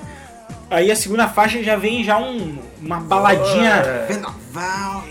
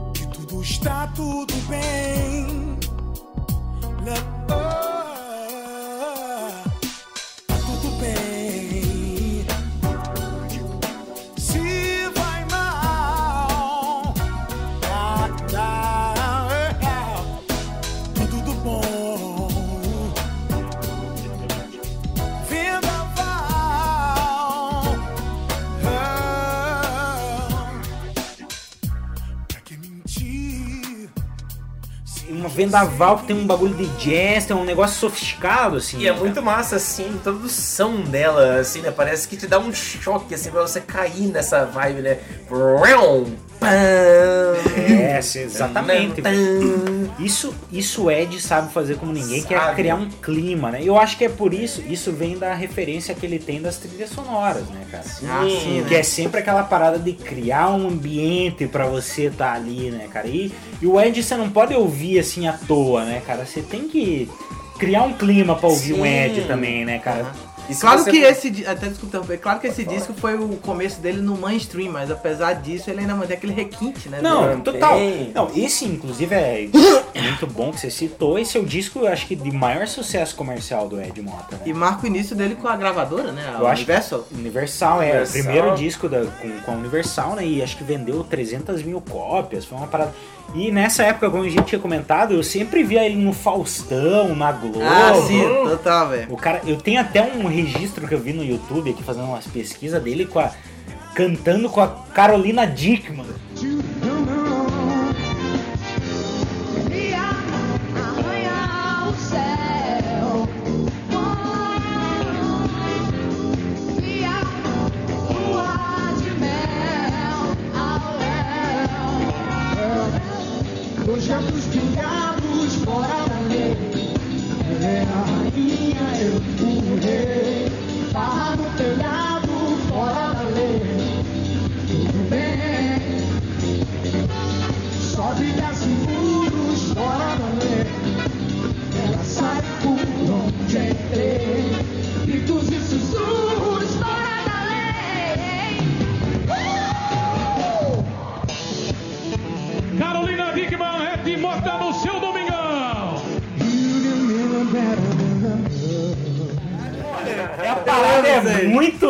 Globo isso aí, tá ligado? Sim. Só faltou o Edil Mota no Dança dos Famosos, tá ligado? É, tanto que eu tinha comentado, né? Que o Fora da Lei eu vi na novela, né? O, a- que é desse disco, né? E até então, na época, novela ou qualquer meio assim de divulgação que partisse da TV era o maior que tinha na época, porque nessa época, assim, né, o acesso assim, à internet, né, a internet banda larga Ah, ainda total, era né, era novidade, limitado, assim, né, era velho? limitado. Então, você vê um artista assim, né, num programa de TV. A internet acho que nem existia nesse ano aí, cara. É, Tipo, eu acho o quê? que ainda não, 97. 97, 97 o computador era muito caro, ninguém... O público, Só a elite tinha É, o né? público geral, assim, não tinha acesso à internet, né, cara? E o legal é que assim, né, que pra essa época conseguir uma exposição dessa, ele conseguiu ter essa exposição, é, apesar de ser pra um lado mais pop, mas não é, o- é o pop é de mota. É o pop trazendo É, o jeito pop. dele de ser É, um- pop. é pop, É, né? cara, mas a quantidade de referência que traz é absurda, né, cara? Você, Pô, você é. escuta ali Steve Wonder no álbum, você escuta, como você tava falando, a Cheryl Lynn também.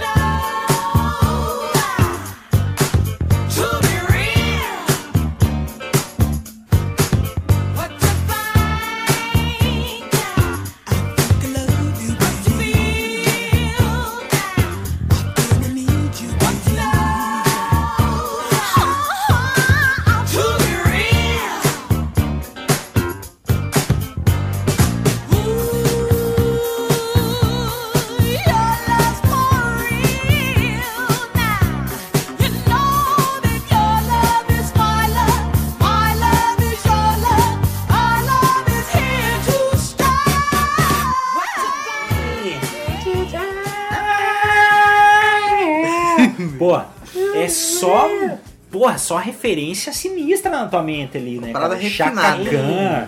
É os bagulho que a galera não tem muito acesso, né? E bota isso na novela, tá E ligado? a própria Fora da Certeza. Lei, que é uma das músicas desse álbum aí, Inclusive é a letra, né, da, da Rita Lee? digníssima Rita Lee. Vocês não sabem, a Rita Lee é a mulher que mais vendeu o disco no Brasil, cara. Então ela sabia fazer sucesso e de fato sabia, né, que porra, compôs aí o Fora da Lei, que é um dos maiores sucessos do Ed. Até o Ed, curioso, ele disse que ele nunca chegou a encontrar ela. Ela, só, ela meio que compôs, né, esse carro-chefe aí do disco aí, mas... Mandou pra ele. Mandou pra ele, assim, né, e tá lá, né. Assim como o seu Jorge mais depois é, contribui no... no Espaço da- na. Espaço na.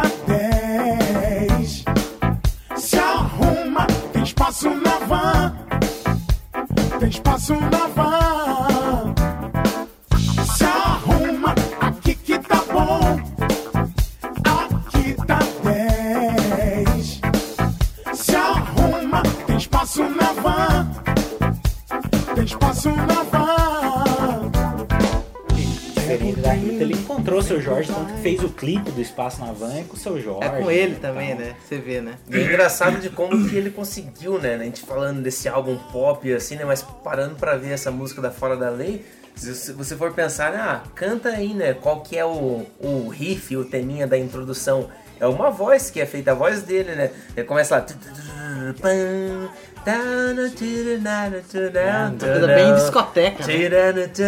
O cara jogou Ed ali. É verdade. Aí começa a letra. O cara podia fazer um álbum só com a voz E dele. o, jeito, e o jeito que ele canta, cara, você vê que não é português, tá ligado? Por mais que você escute português ali, mas o jeito que ele coloca a sílaba, a- o jeito que ele, ele fala assim. Entonação. Minha- Aham. Ele transforma numa outra língua, tá ligado? Eu acho que o Ed Motez, ele é tipo aquele brasileiro que ele quer cantar inglês, mas não sabe falar inglês. Tá Exato, é o É, ele é Embramation. É, exatamente. É meio que aquele...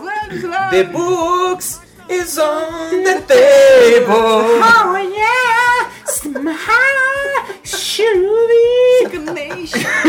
o cara não sabe o que tá cantando, ele só sabe até a melodia da Porra, parada. mas isso é muito foda, cara, porque isso é real, cara. Isso. E eu, e eu acho que a música é isso, a música não é língua, cara. A música é, é o som, é o ritmo. E o Ed, o Ed é um dos caras que consegue fazer isso de uma maneira genial, né, cara? E, Genial. e esse álbum Aham. prova isso. Mas apesar da gente tá, porra, vangloriando o álbum aqui e tal, o Ed é um cara que não curte muito esse álbum, né? Ele, ele, ele, Ele disse que não teve tanta liberdade criativa, né? é, diz que é que esse álbum foi fortemente produzido ali pelo Liminha, né? O Liminha já tinha participado já até do primeiro disco dele, né? Ele até tocou no Mutantes com a Rita Lee, né? Tocou, Mesmo a Rita é, Lee tava- também, né? E Talvez, talvez aí tenha facilitado aí o, o link, o né? link, né? Pra fazer E a talvez até porque, comparando com o outro álbum do Entre Os que a gente tava discutindo, esse álbum você já consegue perceber muito mais, É. assim, uma linearidade nas Se músicas. você, vê, se você vê numa caráter artístico, sofisticado, realmente é um retrocesso desse lado, né? Sim. Mas eu acho que é um, um avanço na questão. É, vocalmente, eu acho que o Ed, esse tempo que ele passou nos Estados Unidos, também trouxe ali, porra, ele tá muito mais abrangente na, na- na- na característica vocal dele. Ele tá cantando muito mais foda, né, cara? Tipo, Sim, eu acho que dentro do processo musical dele foi importante ter esse álbum pra ele enxergar ali né, a sofisticação do que ele absorveu e voltando pro Brasil, né, sabendo que o, vamos dizer assim, no mercado musical, o que as pessoas aqui poderiam de repente talvez gostar mais de ouvir, ele conseguiu trazer isso de uma forma que isso fosse é, apresentado, que gostassem disso, mas trazendo o que ele trouxe de fora também. Total, Aham. né? Você E vê- apesar até dessa carcaça simplista, entre aspas, desse decódigo de manual prático, como se fosse tipo esse esquema, mas o próprio Edmoto até ele fala, né, que abre aspas, né, também sou fã do Easy Listening, que é, que é tipo música do elevador. Não, mas. Né? Uhum. Que então Até- ele pega isso e cria essa parada. Mas Então você é vê que ele faz uma autorreferência, entendeu? Ao álbum. Isso é um grau de sofisticação absurdo, cara. O, o cara não. o cara que faz música simples, ele não vai se autorreferenciar Então, como aí um tá. manual prático. Você já vê que é uma questão do tema mesmo do Ah, álbum. então, né? exatamente. Por É isso que é genial, aquela coisa, cara. por mais dessa carcaça que o pessoal pensa, ah, a música é só simples e dança. Não, é, na realidade é o Mota meio que estudando esse tema, né? Ele Sim. meio que pegando É. essa coisa de discoteca, meio Henry Você vê ele vomitando as referências dele ali de uma maneira foda, assim. Só que o que ele não ficou muito feliz com esse álbum, na real, foi na, na- Não é nem com as composições que ele compôs tudo e tal. Foi na execução final, como foi remaster- remasterizado, É, a né? percepção final do som. Ele não conseguiu remasterizar e tal. Mas eu acho que de certa forma isso foi bom pro caráter comercial do disco, tá ligado? Talvez o Ed Moto fosse, sim, é, fosse é, comer- deixar um, um jeito mais sofisticado que o Liminha fez, que o Liminha fez algo mais vendável mesmo, assim, tá ligado? E porra, você tem um puta artista ali, que nem o Ed Mota. O cara canta pra caralho, compõe pra caralho. Um monte de letrista foda no álbum, cara. Zélia Duncan, Rita Lee, E a, caralho. e a concepção estética até mesmo do próprio encarte, porque o, a capa eu achei foda. Porra, foda. E, é, Mas- e é da Edna Lopes É também. dela também, é, né? que ela- Essa coisa meio década de 50. É, um art deco, né? Um negócio assim, é, é que além dela, dela ser ali é, quadrinista, né? Ela também é designer gráfica, né? Então é tipo. A É, própria fotografia dele. tem até o clipe, né? Um, é, muito maneiro, né? Todos nessa, nessa linha, assim, tudo que tá no, no- no disco, assim, vai pra essa, essa, esse lado, né? Só que o Ed não curtiu a remasterização do disco mesmo em si, né? Porque ele achou que daí, tipo, meio que deu uma transfigurada no que ele tinha imaginado como a concepção final. Mas eu acho que pra vender o disco, acho que foi bom, tá ligado? Sim. Eu acho que E mesmo eu não- gosto muito desse caráter comercial de, desse disco, tá ligado? Sim, é engraçado assim, né? Eu ouvi, por exemplo, uma música dele que, como ali a. a com dois cristais, que Exato. trabalha com reggae, trabalha com jazz também, né? Se você for ver assim, né? A batida desde o começo, trabalhar com gaita, solo de gaita, que remete a um clima muito mais praiano, assim, né? E aí ele trabalhar ali né, numa, num, num refrão assim, né? Olha como os dois. Não, e a música jamaicana lá, o, Música foda. o reggae lá, velho, ele tem muito disso, né? Que é utilizar, assim, esses instrumentos aí, é, Demais. aquele, o, como é que é o nome? Escaleta, tá ligado? Usa Escaleta. pra caralho no reggae, tá ligado? E o legal, se você for ver assim, né? É. Sei lá, pega aí, né? Uma referência aí de, de jingle, assim, né? Que tem é, total, assim, né? é, referência de jazz, assim, né? Mais conhecidos aí, né? Aquela abertura lá do Super Cine, por exemplo, né? Torta, tá. Aí o jeito que ele acaba aqui, né? Saindo do, do, E do joga já refrão. no beco de uma rua ver. escura, tá ligado? Chovendo, Ele vem, né? Ele cria Você atmosfera, né? vai lá pra aquele lugar, né, cara? É muito foda. Ele vem, olhos como dois cristais, olhos como dois cristais. Aí, tipo, cria essa. tananana. E nessa música tem uma hora que ele, ele, ele puxa um Genial. gap. Você já viu isso aí? Ele faz, ele faz uma hora, o Ed não engana, cara. É, ele faz essa Ele referência. faz, aí eu vi isso aí. É de bola? Eu acho que É de sim. Não, e esse álbum é, é foda, que é do início ao fim foda, né? E teve essa, essa caráter aí que o Ed não curtiu tanto, assim, né? Mas, mas cara, convenhamos que é um produto aí classe A, né? Pra mim é nota 10 esse disco. 10, Foi o primeiro 10 disco. Eu acho que todo mundo que se introduz no Ed Mota é o primeiro disco que o cara curte de verdade do Ed, tá Ah, você é foda. Eu vou dar 9, não querendo causar polêmicas, mas é uma Você bela sempre nota. com essa aí, É, selo de ouro. Selo de Não, ouro. Selo de ouro, vai tomar no cu. Porque 10 tá reservado pra álbuns futuros. ouro que é esse que não Os álbuns tem 10? futuros Entendi. tem, nota 10.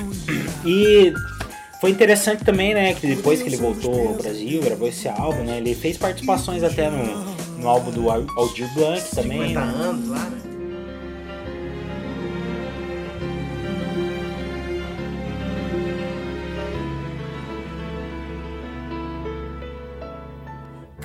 Crescente fértil, luzente emblema no ar. Eu vou mudar, vou dar seda ao linho, então vou dar água ao vinho. Na transparente luz, a mutação flui uma crisálida em boa, aguda ansiedade e a vontade de ser uma aurora em transformação. Cintilação e buracos negros são minha emoção na aparente luz, o amor se esvaia. Bye bye, oh poor butterfly, o pôr das asas sobre as rosas. Que o fauno à luz da lua pisa espectral. Meio-dia já é meia-noite. A sombra do que amei me tira pra dançar em mãos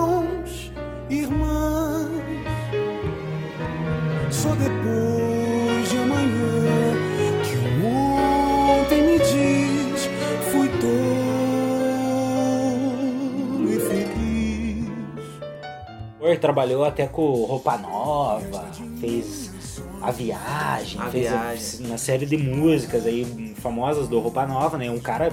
E a participação dele nesse disco é muito boa, não sei se vocês já ouviram, mas é uma, Ah, uma música bem lentinha, assim. O Ed tá mostrando toda a capacidade vocal dele ali. É, Essa versão do Ed eu não vi ainda, até vou dar uma procurada aí. é foda, é foda.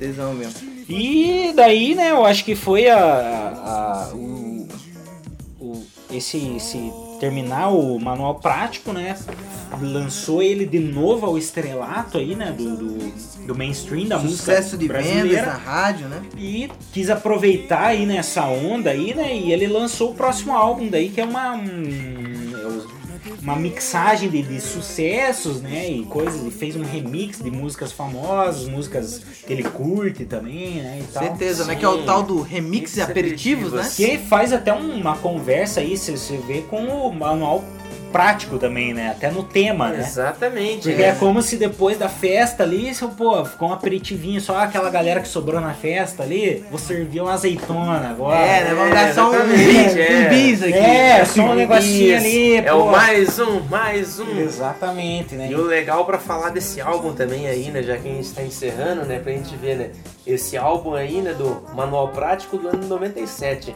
Se a gente for colocar pros dias atuais, para esse mesmo contexto aí de evento, de situação, pra colocar um disco desses pra pra tocar, ele é um disco que a gente pode ver que ele é atemporal. Total, né, cara? Ah, não, isso aí Não é funcionou só pra época, ele Não, isso é funciona super. Se bem. você botar isso em um casamento, cara, Nossa. galera vai à loucura com essa porra, velho. Bota um álcool e bota esse som aí, Faz jus ao nome, Manual Prático. Porra, não tem erro, Porque cara. o ritmo ali vai pegar independente do contexto Não, histórico é que você um vai dar. balanço, cara, que o cara pode não curtir de moto, o cara pode ser metaleiro, o cara pode Não. ser o caralho. Você quer agradar sendo No elegante? íntimo dele, ele tá curtindo, cara. Ele vai falar que é uma bosta dançando. É, porra, dentro dele ele tá chili pep, neve.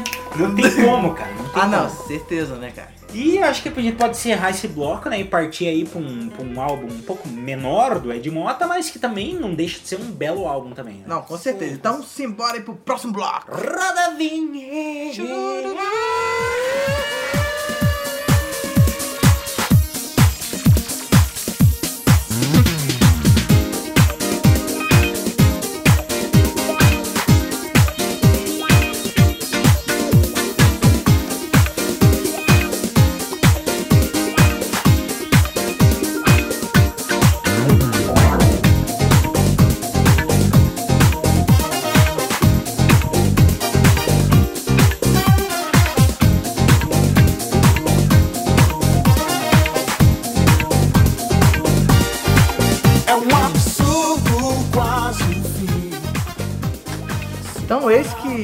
Em 98, né, pra não ficar naquele ato, o Ed Mota lança o Remix Aperitivos, né, que é um disco aí que até teve muitas vendas aí, né? Foi um disco que vendeu bem, vendeu mais de 100 mil cópias, né? Nessa época era disco de ouro, né? Então, eu acho que se aproveitou muito da, da crista da onda que o Ed tava nessa época, né? Ali do manual prático, né? Até pega músicas do Conexão Japeri Também não. Que tinha mais esse apelo também. Pega músicas de toda a carreira do Ed ali e faz remix, né? Mas não é aquele um remix chimbrela, vagabundo, né, cara? É um remix muito bem feito que, que tipo, é, é, é um rearranjo das músicas, na verdade, absorvendo é, referências do Ed, assim, né, cara? E pra essa parada mais dançante mesmo, assim, eu vejo ele bem pop também, como o Manual Prático, assim, é um disco fácil de ouvir, tá ligado? Ah, não, com certeza, Ele né, cara? explorou o melhor de cada música assim pra trazer, ó, essa música é possível de colocar nessa roupagem vai ficar interessante. Não, tesão pra caralho, cara. E também é, são todas músicas que já já foram da discografia do Ed, né? Mas tem uma delas que é uma, uma, É inédita, né? uma inédita, que é uma versão, né, da música You Fooled Me, do Graham Hanks, tá ligado? Que é You Fooled Me. E daí o Ed joga pro português ali, né? É, como é que é? É um absurdo quase um fim. Ah, sim, né? E eu acho massa, cara, que ele consegue manter ali a, a- o tema da música, da letra mesmo, só que numa brasileiragem ali, tá ligado? Ele, ele não faz uma tradução literal, ele joga uma brasileiragem ali na parada, tá Ah, ligado? não, certeza, né? E, e é um, porra, uma música é quase literal a, a versão que ele faz, assim, é o mesmo ritmo, igual, assim, tá ligado? Com certeza, e são vários colaboradores que fazem os remixes ali, né? Que são, são mais de quatro cabeças aí que meio que criam os samples É. aí da- das paradas, né? Eu eh, confesso que eu não conheço essa galera aí, mas, mas deve ser gente do meio mesmo. É, assim, aqui né? ele cita aqui o tal do Will Muad, Tony Rato, Corello, Nado Leal, Paulo GVO, que também são nomes que eu não sou reconhecido Não, o Ed, o Ed sempre não se envolve com qualquer um, né, cara? O cara Ah, só sim. faz parceria com os mestres, né, velho? Então com certeza Uhum. é cara que trabalhou com parada foda. aí. Com certeza, e até pra ter contribuído pro resultado final do, do álbum, com certeza, né? São bons músicos, bons, bons produtores, DJs também. Eu ouvi falar que esse álbum, eu acho que nem em vinil ele foi lançado, parece que foi só É, CD, né? E como não é um álbum que assim foi dado, parece que uma, uma, uma atenção muito grande pra ele, eu acho que a gente também não precisa dar uma atenção muito grande, né? Já Bem colocado. Pode dar uma notinha aí, cada um aí? Cara, eu pelo dançante, ele botar numa festa não tem erro. É aquele álbum É. que vai vir depois do, do manual prático, ali a galera já foi embora, a maioria da galera, só tão. É, Como eu posso colocar pra manter? Tá uma meia dúzia de nego na tua casa ali, você, porra, bota uma azeitona, bota um remix de aperitivo, a galera vai comendo, vai embora. Aham, E vai ficar nessa. sossegado. Então eu dou um. Eu dou um. um 8 pra esse álbum aí, porque eu sou muito fã do Ed. Eu dou um 7,5 porque eu acho que é uma, é uma nota digna também um Digna, álbum desse. A gente sabe que é um produto ali só pra intercalar dois grandes álbuns, né? Sim. E faz, Exato. faz bonito. Eu vou colocar um 8,5 aí, porque ele conseguiu manter a mesma essência aí do álbum anterior, trazendo, vamos dizer assim, ele, mesmo assim ele conseguiu dar uma inovada nesse álbum, né? Com músicas, não são músicas, é, tirando ali, né, música como você É. mentiu, mas ele conseguiu trazer algo novo, É um né? disco, foi... realmente é um disco de estúdio, né? Não é uma, um remix Não é uma vagabundo. coletânea que ah, só colocou Não, uma tá outra versão. Isso com certeza. Tem uma capinha maneira, né? Ele sentadão ali, né? Tem, Ah, tem, né? não, tem um visualzinho ali, que eu acho que é da Edna Lopes também, né? Que conversa bem com o primeiro, com o outro disco também. Sim, né? Bem retrosão ali. E daí, isso aí foi o que ele preparou ele pra fazer um que eu acho, porra, um dos melhores dele dessa primeira fase aí do Ed, né, É cara? o tal dos segundas intenções do manual prático, né? Que é uma continuação do tema do manual prático, né? Só que eu acho que é uma evolução fodida mesmo nesse álbum. Nossa, eu já tô há Muito bom anos nessas segundas intenções, já foi pra segundas, terceiras e quartas com esse álbum. É, a primeira Certeza. vista, quando você ouve, eu, eu sempre achava o manual prático, assim, melhor, né? Mas depois que passa o tempo, você começa a absorver mais, você vê que, pô, segundas intenções é outro nível. Segundas né? intenções a gente pode dizer que é mais Ed.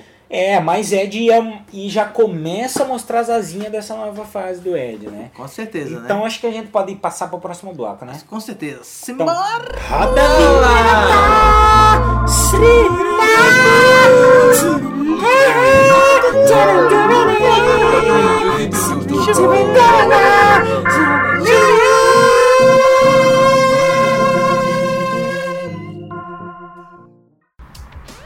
Voz das ruas. A obsessão colecionadora é saudável? Acredito que não também.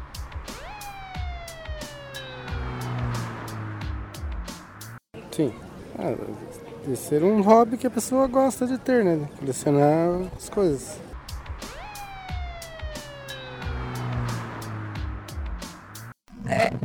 Eu, eu não sei se eu filtrei bem a, a questão sobre obs- obsessão, né? Eu acredito que tudo que foge de um equilíbrio torna-se algo prejudicial e nocivo para o ser humano, né?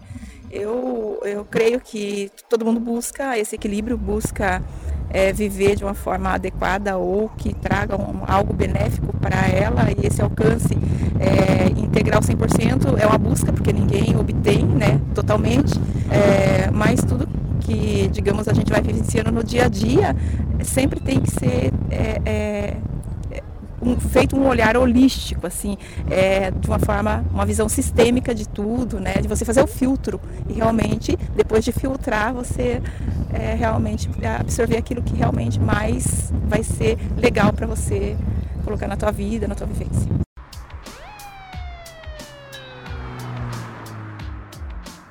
Hum, não. Eu acho que. eu acho que não. Ai, não sei. Não tenho uma opinião formada sobre esse assunto, eu acho.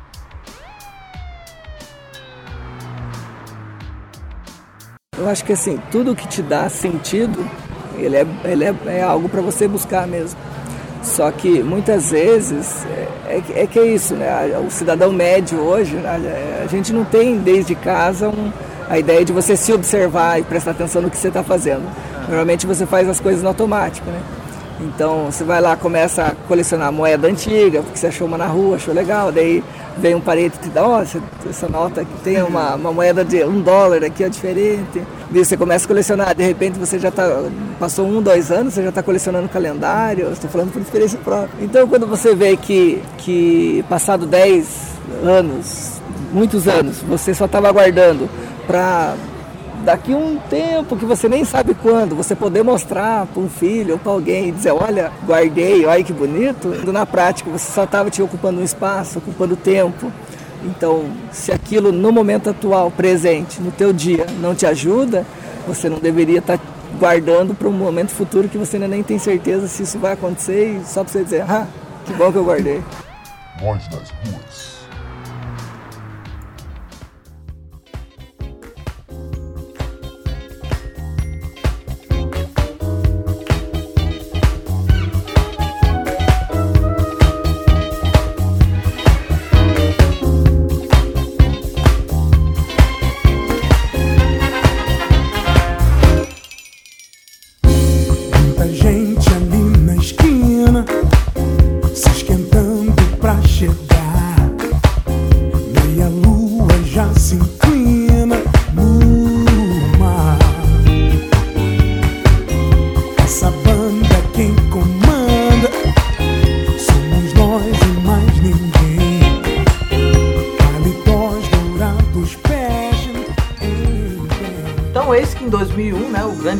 Lança as segundas intenções do Manual Prático, né, que é uma espécie de continuidade espiritual, né, do Manual Prático. Não só uma continuidade, como uma evolução, na minha opinião, cara. Que é.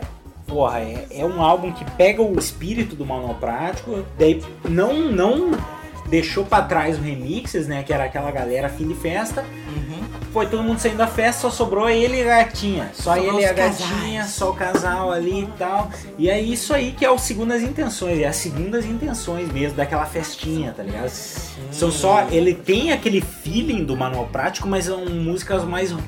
Assim, não romântica, não é romântica, é a palavra é sensual, tá ligado? É a, se- a segunda parte do ritual, né? Exato. Exatamente. Eu entendo assim, ó, assim como no Entre Agora Ouça é o era um prazer. convite ali pra, pra aquele convite à casa, sem ter acontecido ainda a festa, mas eu entendo que esse álbum parece que é o clima que você vai ter ali, né?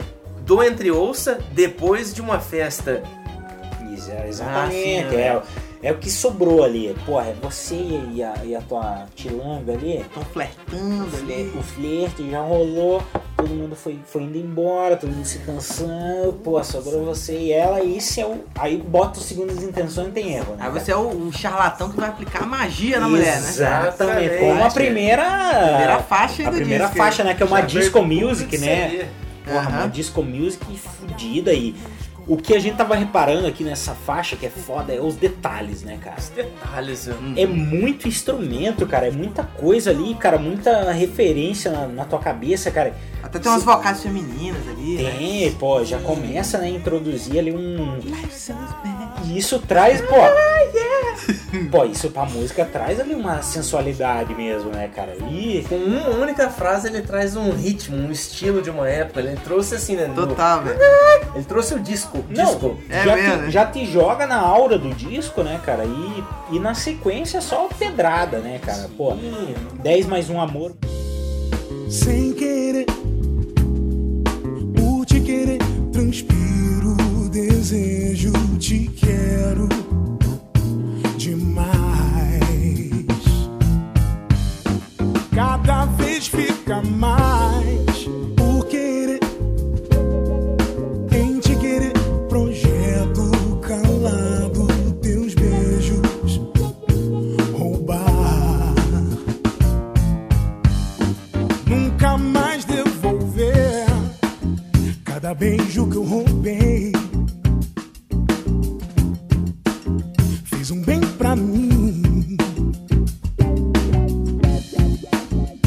amor, eu te dou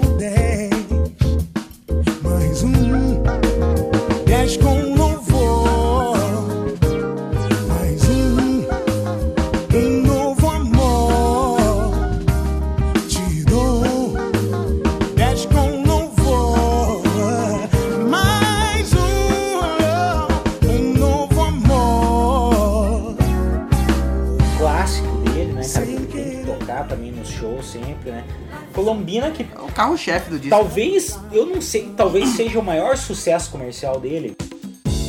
Se você voltar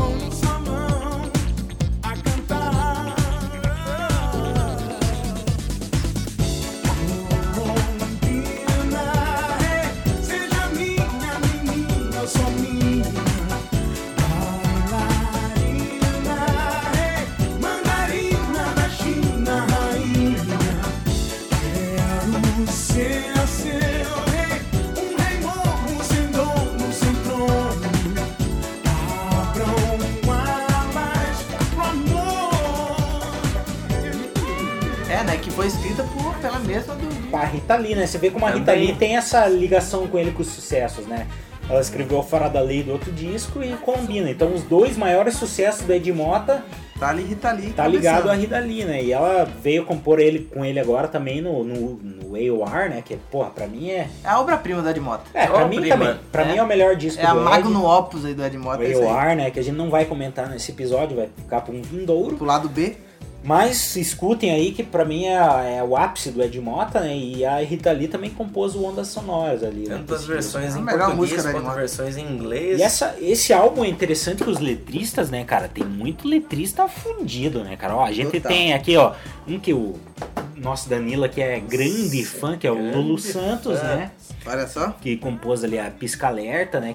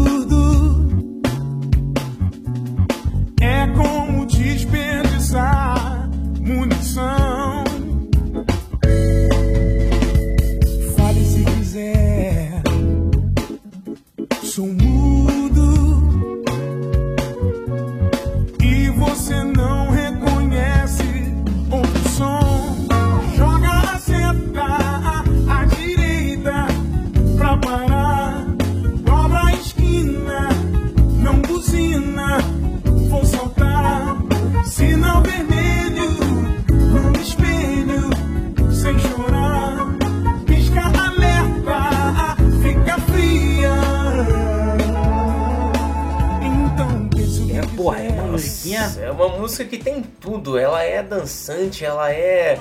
É uma música que tem um, um caráter erudito, ela tem metais, ela tem um quê de orquestra. Aquele começo. É. Aí vem a flauta. Te coloca, te coloca num clima da, da parada e não deixa de ser pop. Sim, Isso e cria, que é cria, foda, cria aquela atmosfera, cara. O que, que vai acontecer? Aí vem bate- bateria. Para, Tem que você não entrar na pira da parada. Que massa, É velho. demais. E porra, aí. Tem outros nomes ali, né? O Nelson Mota, né? Nelson que inclusive é Mota. o cara que fez a biografia do Tim Maia, não Escreveu a biografia do Tim Maia, né? O jornalista, o, é, o Nelson Mota, né? E, e ele compõe, ele é um compositor também, produtor musical, se não me engano, aí, de, de vários artistas, né? É um cara também que gosta muito do Ed Mota, assim, eu sempre vejo ele ligado ao Ed Mota, assim, ele, ele participou bastante da carreira do Ed, né? Uhum. Zélia Danca, Chico Zélia Amaral. Duncan, pô, Chico Amaral que era o compositor do Skank, né?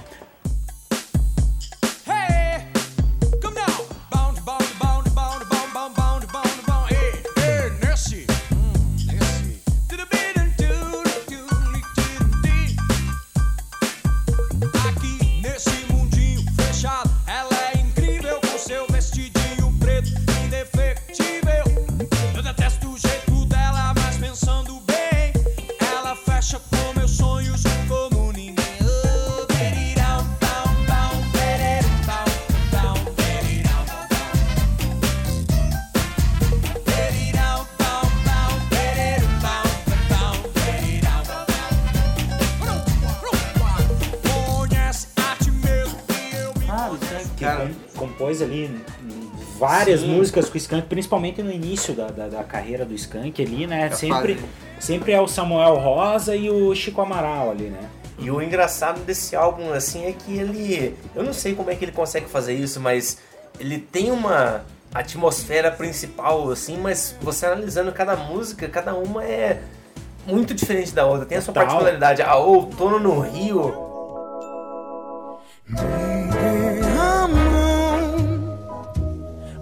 Amanhecer juntos pela madrugada, luz contra luz sobre os dois irmãos. Pra mim,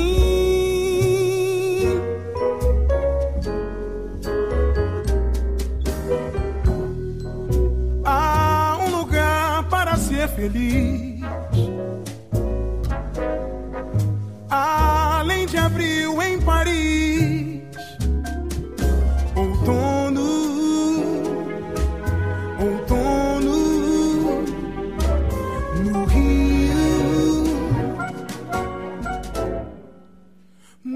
Aquele jazz, assim, né? Parece que você tá escutando numa chuva. Me dê Não vai amanhecer. Porra, e é muito foda, né? O bagulho é uma, uma valsa também, né, cara? Aí, aí você vê que tem a- a- o, o contato dele com a música clássica, começa a fazer também parte do, do repertório dele, né? no- nos álbuns também, né? Tanto que o meu caminho favorito da de moto é quando ele vai ali no Tijuca, em Cinemascope.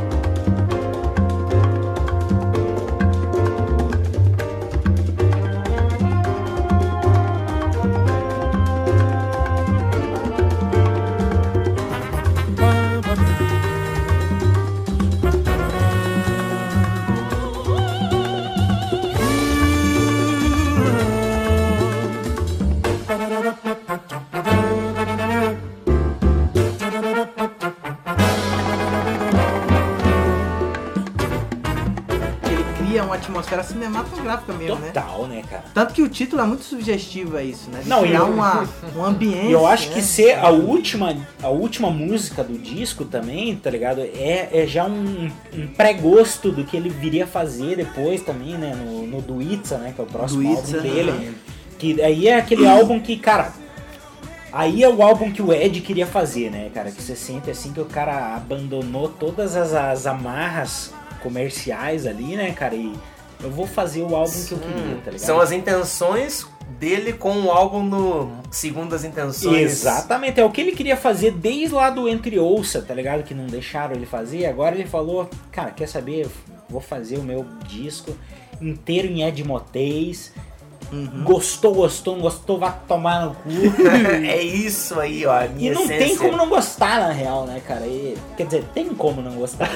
É, sempre Não, tem, né? É porque ele mas, é um- mas pra, pelo menos pra mim, cara, é, no início eu confesso que assim, eu, eu escutei as primeiras vezes, hum, bateu muito forte, mas depois você. Eu até tô adiantando o assunto. Sim, é claro, né? A gente Mas, vai- mas até o Ed Mota fala que ali, esse momento foi um momento importante, que até abre aspas, ele disse que ele fez um show na orquestra sinfônica de jazz e nenhuma música tinha letra, ele cantava em pouquíssimo e todo mundo aplaudiu como se tivesse sido o Manuel. Ele disse que ele já tava começando a sentir que a galera tava aceitando esse lado A música Mota. pela música, né? É, né? Tava menos, aí eu acho que foi a deixa aí. Eu acho, ele- eu acho que essa é a busca do artista mesmo, né? A arte pela arte, tá ligado? A arte Hum. não precisa se justificar em nada, cara. Isso.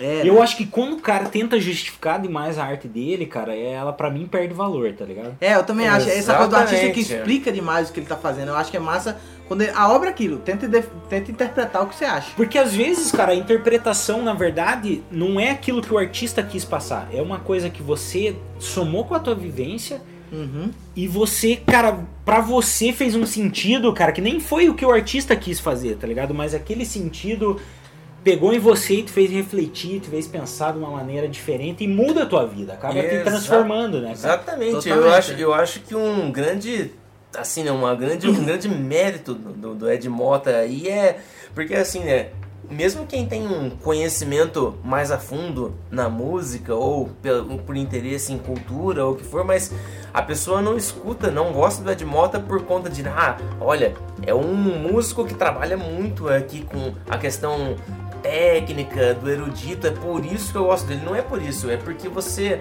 no primeiro momento, você pode ser realmente, né?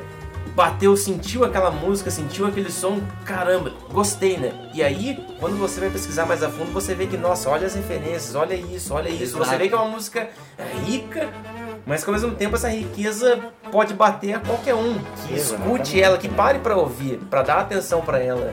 Certeza. É, o próprio Ed Mota, ele sempre é um cara que tá na discoteca dele, dos vídeos, ele sempre tá rodando vários gêneros totalmente distintos. Aliás, né? a, dis- a discoteca do Ed Mota, convenhamos que é um é Nossa, né? enorme, né, cara? Cara, né? Um cara, acervo. Pelo que dizem, o cara tem mais de 30 mil discos na, na, na discoteca pessoal, né? Que é algo que é retardado, né, cara? Você ter 30 mil discos é. Eu queria ser convidada pra ouvir só um desses, já tava feliz. Ouvi um, um Age aí, né? Um, Um Age, Nossa, as nossa. cinco versões que ele tem ali, né? Porra, Mas o, até na época que eu procurei alguns registros, disse que ele até tava ouvindo umas coisas, tipo, um monte de quantidade de disco folk. Ele até fala que não tem a- nada absolutamente a ver com o que eu faço, mas tinha ouvido bastante folk inglês e irlandês. Tem nada a ver, Mas o cara tá ouvindo de tudo, assim. Cara, sabe? mas às vezes a influência não é assim do jeito que você vai querer emular aquilo que você tá sendo influenciado. Às vezes ela te influencia de uma maneira Indireta, né? indireta, como você absorve aquilo, você tenta passar aquele sentimento do teu jeito para as outras pessoas, tá ligado? E às vezes o teu jeito de passar aquilo não é emulando o que o cara fez, Você, né? cara? você vê, ele ouvia muito rock, ele Led Zeppelin antigo, essas paradas, mas se você não escuta. Dá pra você. Diretamente, É, diretamente, né? Exatamente. Mas tá ali, né? E até é interessante que depois do lançamento desse álbum, que também foi um sucesso comercial, seu álbum, acho que devido a Colombina, principalmente, também, né? foi uma- isso aí tocou a roda. Uma faixa que, pô, tocou pra caralho mesmo, né? Tocou. Depois do lançamento desse disco, ele tem uma participação que ele fez que eu acho primorosa, cara, que é com o Mundo Grosso.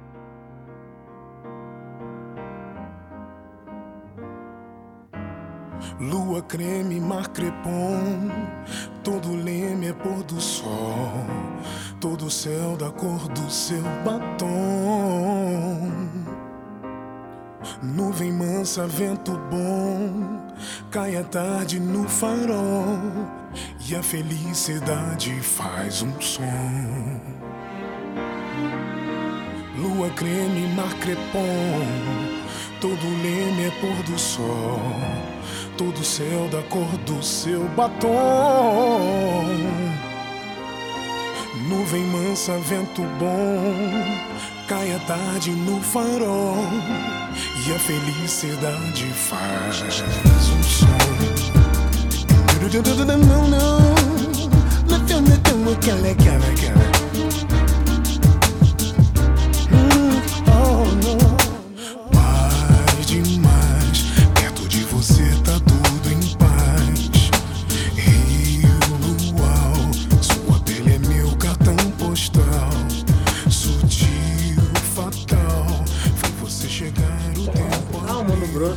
Ele fez a música Cenário. Isso é demais. Que, velho, essa música aí, cara, quando eu ouvi a primeira vez, cara, me impactou de um jeito, tá ligado? Inclusive um amigo nosso, o Rios, tá ligado? Ah, o grande Rios, né?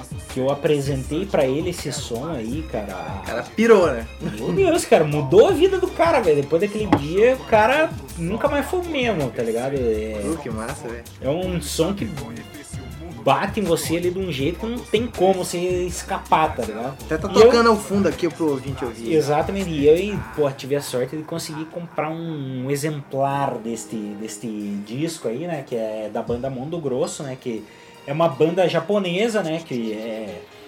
É uma banda, na verdade, é uma banda entre aspas, né, porque ela é toda idealizada por um cara só, que é o Shinichi Ozawa, que é um japonês aí, um DJ japonês muito foda, que sempre tem essa, muito essa ligação com a música brasileira, com, com é, o jazz também. tá? Virtuoso. Não, o cara é fudido, cara. Hoje, e hoje o Mundo Grosso, nessa época, ele lançava vários álbuns, né? E convidava vários artistas, inclusive a Paula Lima faz uma participação no disco também, né? Tipo, Tânia Maria. Então são pessoas assim fudidas que participaram né, da, da música brasileira. Ele é um grande, grande fã da música brasileira aí, né? E fez um álbum fudido, né? O, é o MD4, né? MD4 eu tenho esse álbum e vale a pena vocês ouvirem. É curioso de Fica aí a indicação pro ouvinte aí. E é curioso de ver assim, né, como que de repente acontecem esses convites, essas, esses encontros aí na vida, né, do né, de Mota com o Mundo Grosso, né, de ter saído daqui, né, do Brasil, conhecer música, né, internacional, trazer o som do Brasil de volta e tá envolvido aí, né, com essas participações que o Mundo Grosso, principalmente assim, né, fortemente aí, né, é um representante aí do, do, do gênero aí do Ace Jazz, que é o que chamam aí do, do jazz, assim, né, com bastante influência do funk, hip hop. Caralho. Então ele traz muito assim, né, essa essa um jazz assim, né, mais mais elevado, mais cadenciado, mais Mais mais, popular, né? grooveado, mais popular. É, um exemplo assim bem pop desse de jazz é o Jamiroquai. né? Jamiroquai, Jamiroquai. What we're living in. Let me tell ya. And it's a world that man can eat at all. When things are big that should be small. Who can tell what magic spells we'll be doing for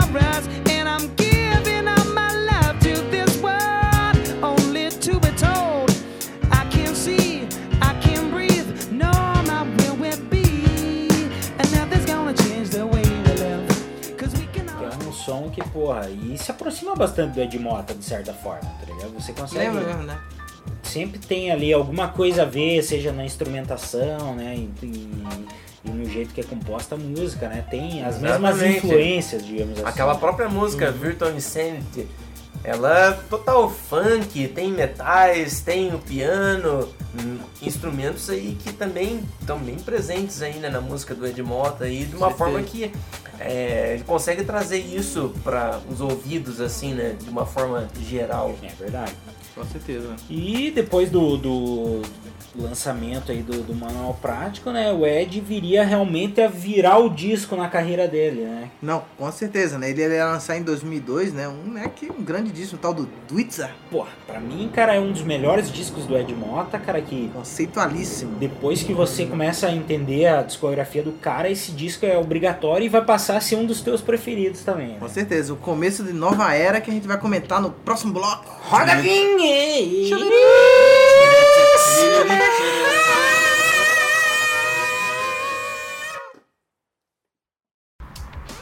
Voz das ruas.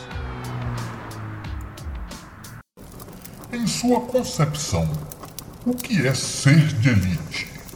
De elite? Olha, eu não sei.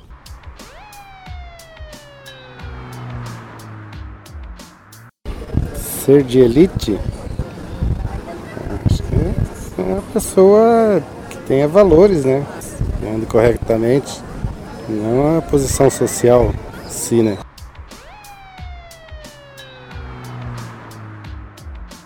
Olha, ser de elite, eu acredito que, na minha concepção, assim, elite, o que é elite na realidade? Porque é, às vezes é algo tão fake para quem vive, né? E ao mesmo tempo, assim, quem vive na simplicidade pode viver com mais intensidade. É, quem não está assim muito visível na, na mídia é, pode ter uma vida tanto mais feliz do que aquele que está em muita evidência ou é considerado da elite. Seria elite para cada um tem uma concepção e às vezes a- aquilo que transmite aos olhos do que é poder, do que é sedução, do que é, é, ter, ter acesso a tudo, coisas materiais, talvez aquilo tudo para aquela pessoa, para aquela pessoa esteja tão vazia aos olhos daquela que está cheia e transbordando de felicidade, né? Tem tudo aquilo. Exato. Agora eu- não acho errado a pessoa desfrutar daquilo que com suor ela obteve com, digamos, é, recursos lícitos, né?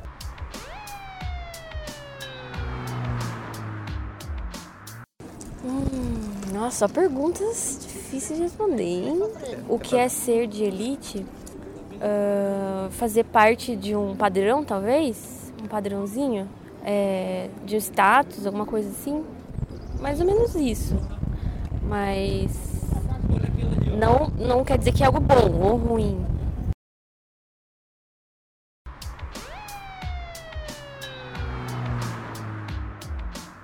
É, é porque veja, né? Se você for considerar um budista, um monge budista, o cara atinge um grau de consciência muito grande.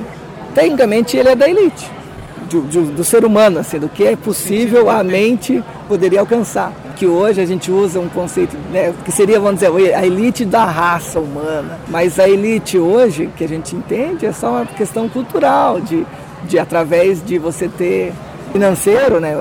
Tipo, a definição de elite vem mais da cultura do que realmente de uma elite, porque muitas vezes a pessoa ter dinheiro numa conta, ou ter bens, ter eh, posses ou vim- vi- ter herança, não significa que ela tem uma vida melhor. Muitas vezes da, da parte psicológica, emocional, a vida é até pior porque ela consegue se esconder atrás daquilo. né? Então ela pode ser elite e de fato é num conceito muito singular, né, que é econômico, talvez às vezes é, de conhecimentos e tal, mas do ponto de vista geral, para você ser elite de um ponto, você tem que se inferiorizar em outros. Você não tem como ser elite em todas as áreas da sua vida. Então você pode crescer numa área, só que para outras você vai ter que ignorar. Então isso é sempre um. é, é- não é 880, você tem ou não tem, é sempre relativo. É relativo a algo. Eu sou relativo a algo. Você não tem como ser elite é, no geral. Então eu, eu acho que assim, seria errôneo usar esse conceito. Das ruas.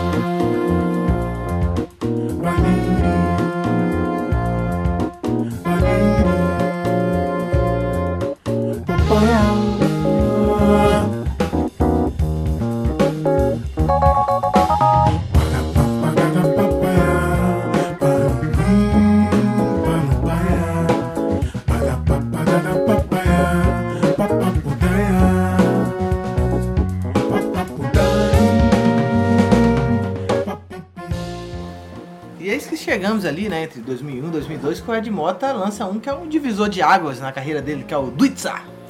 Porra, que álbum, hein, velho? Esse é massa, né? O próprio nome já fala por si mesmo, né? O que, que significa Duitza? Não tem significado, né? Ele é, é- a graça da parada. Ele é aquele, aquele sketch, né? Aquela coisa, aquela É o instrumentação som. da voz do é o Ed som, Mota, é o né? som. Que o Ed Mota tava nessa busca do som, né, cara? Então, a palavra não precisa ter um significado, ela tem um significado no jeito que você recebe ela, né, cara? Duitza. O jeito que você sente o Duitza é o, o, disco, tá ligado? É a língua da música, né? E é, cara, e incrivelmente faz muito sentido com o álbum em si, né, cara? O álbum, ouve o álbum inteiro, parece que no final você fala, pô, isso aqui é do Itza, hein?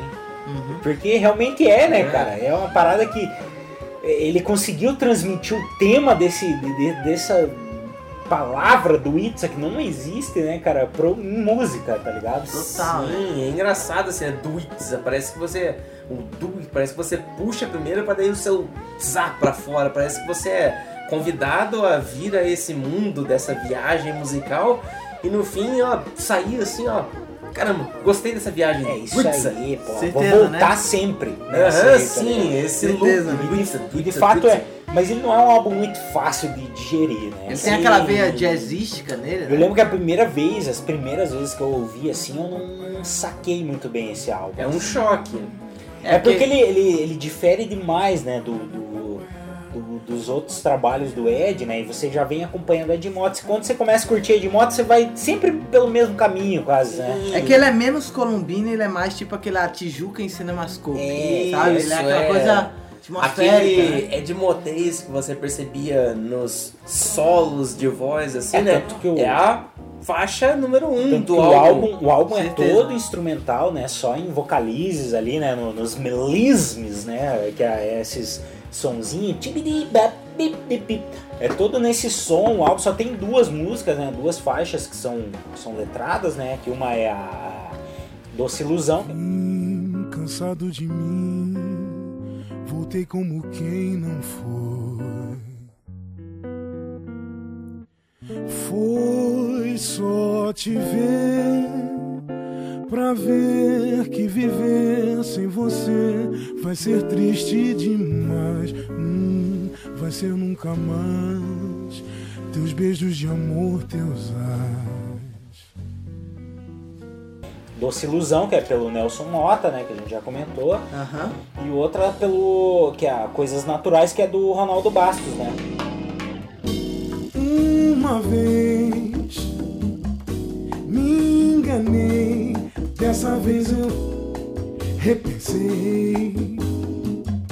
Não dá mais pra entender quem me diz que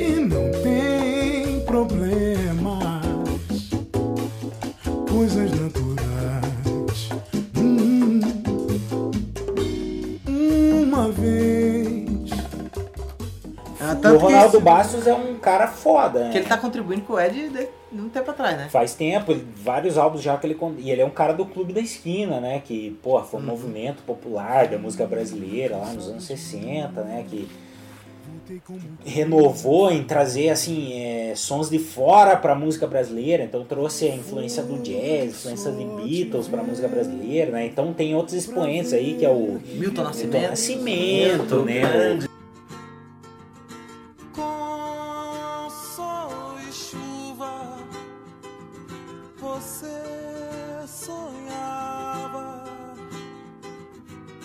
Que ia ser melhor depois. Você queria ser o grande herói das estradas, tudo que você queria ser.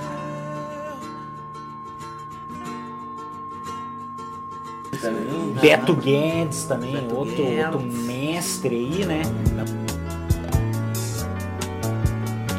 Tudo que move é sagrado e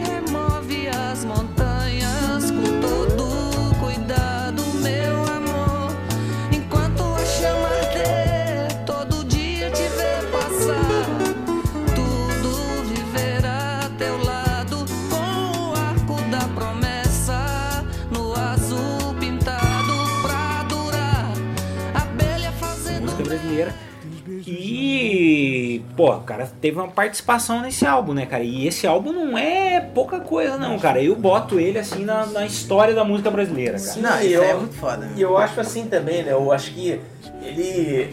Se você for ver todos os álbuns na sequência do Ed Mota, eu acho que eu, eu tenho a visão assim de que se num álbum as músicas, a sequência das músicas já é colocada de uma forma para você absorver as músicas naquela sequência, os álbuns também parecem, porque você vem ali, né, de um segundas intenções do manual prático que ele é muito explorado nos detalhes, ali nos instrumentos, no- nos arranjos ali, né, nos naipes principalmente ali dos metais, e daí você cai num álbum que vem de uma de, de uma exploração musical assim, né, de um álbum para um outro que avança nisso e que até é, é, abdica da voz É. para trazer o instrumental como, como protagonista. Não, isso é foda. Legal né? mesmo, né? Você vê que o Ed, o Ed é um cantor, mas ele opta por um álbum instrumental, tá ligado? Onde a voz dele se torna um instrumento, não é mais uma voz de, de cantoria, né? Ele cara? se dissolve ali naquela orquestra dele Porra, ali, né? cara. E cria essa parada. Aí você tá vê ouvindo. que o cara é o, ele é o artista pela arte mesmo, né, cara? Ele tá querendo explorar a parada, né? E Uhum. tanto esse álbum é foda que ele, ele, ele é o primeiro álbum que traz uma nova influência pro Ed, que eu acho que é o grande divisor de águas, que ele começa a trazer mais a música brasileira pro trabalho dele mesmo, né, cara? Tanto que tem faixas homenagens ali ao, ao Dom Salvador, né? Que é logo no, no começo do disco, né? Dom Para Salvador, né? Que é, é- esse Dom Salvador era um pianista brasileiro, é muito foda de, de jazz, né? Foi reconhecido lá fora, até na cena internacional, né? Foi para os Estados Unidos, é, viveu a cena do jazz mesmo, né? Um cara genial, né? Você ouve as peças do cara, é, é negócio nível assim, tipo máximo, tá ligado? Da, da música, tá ligado? Não tem como. Exploração. Certeza. E até em faixa tipo Doce Ilusão, né? Há quem diga que tem influência do Orival Caymmi, né? Mas- É doce morrer no mar, nas ondas verdes do mar. É doce morrer no mar, nas ondas verdes do mar. Com certeza, porque é um, já é um samba canção, assim, né? Você vê que tem Aham. essa aproximação que o Ed nunca fez essa parada de botar o samba, né, na, na música dele. Coisa rara né? E nesse álbum que já começa a introduzir mais, né? Também tem a Malga Santos, que é uma, uma faixa que ele, ele faz em homenagem ao Moacir Santos, né?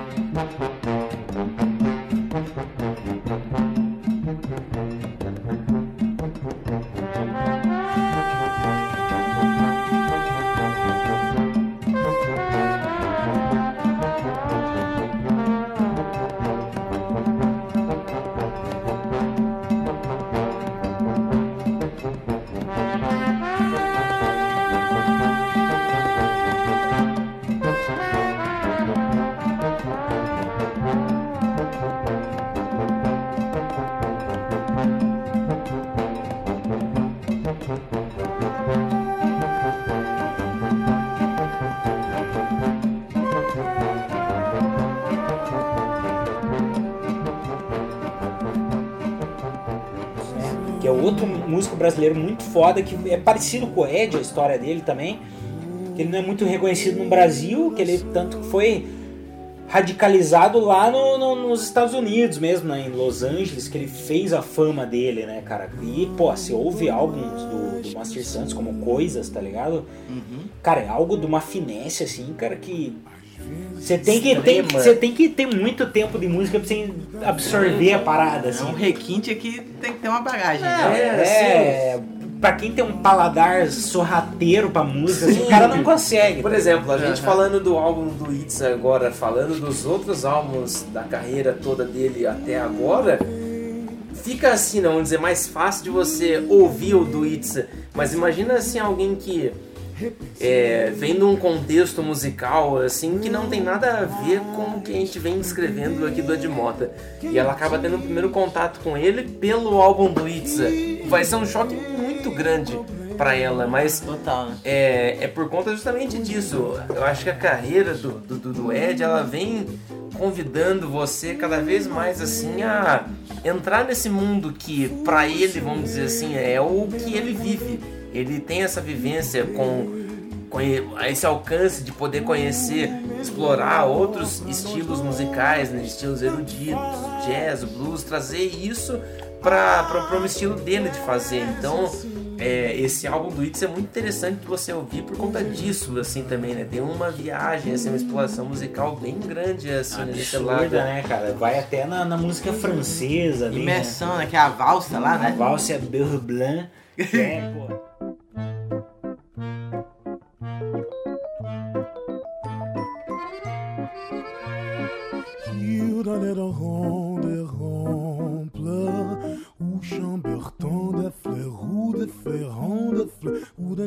D'un lit de si de ronde. Fli de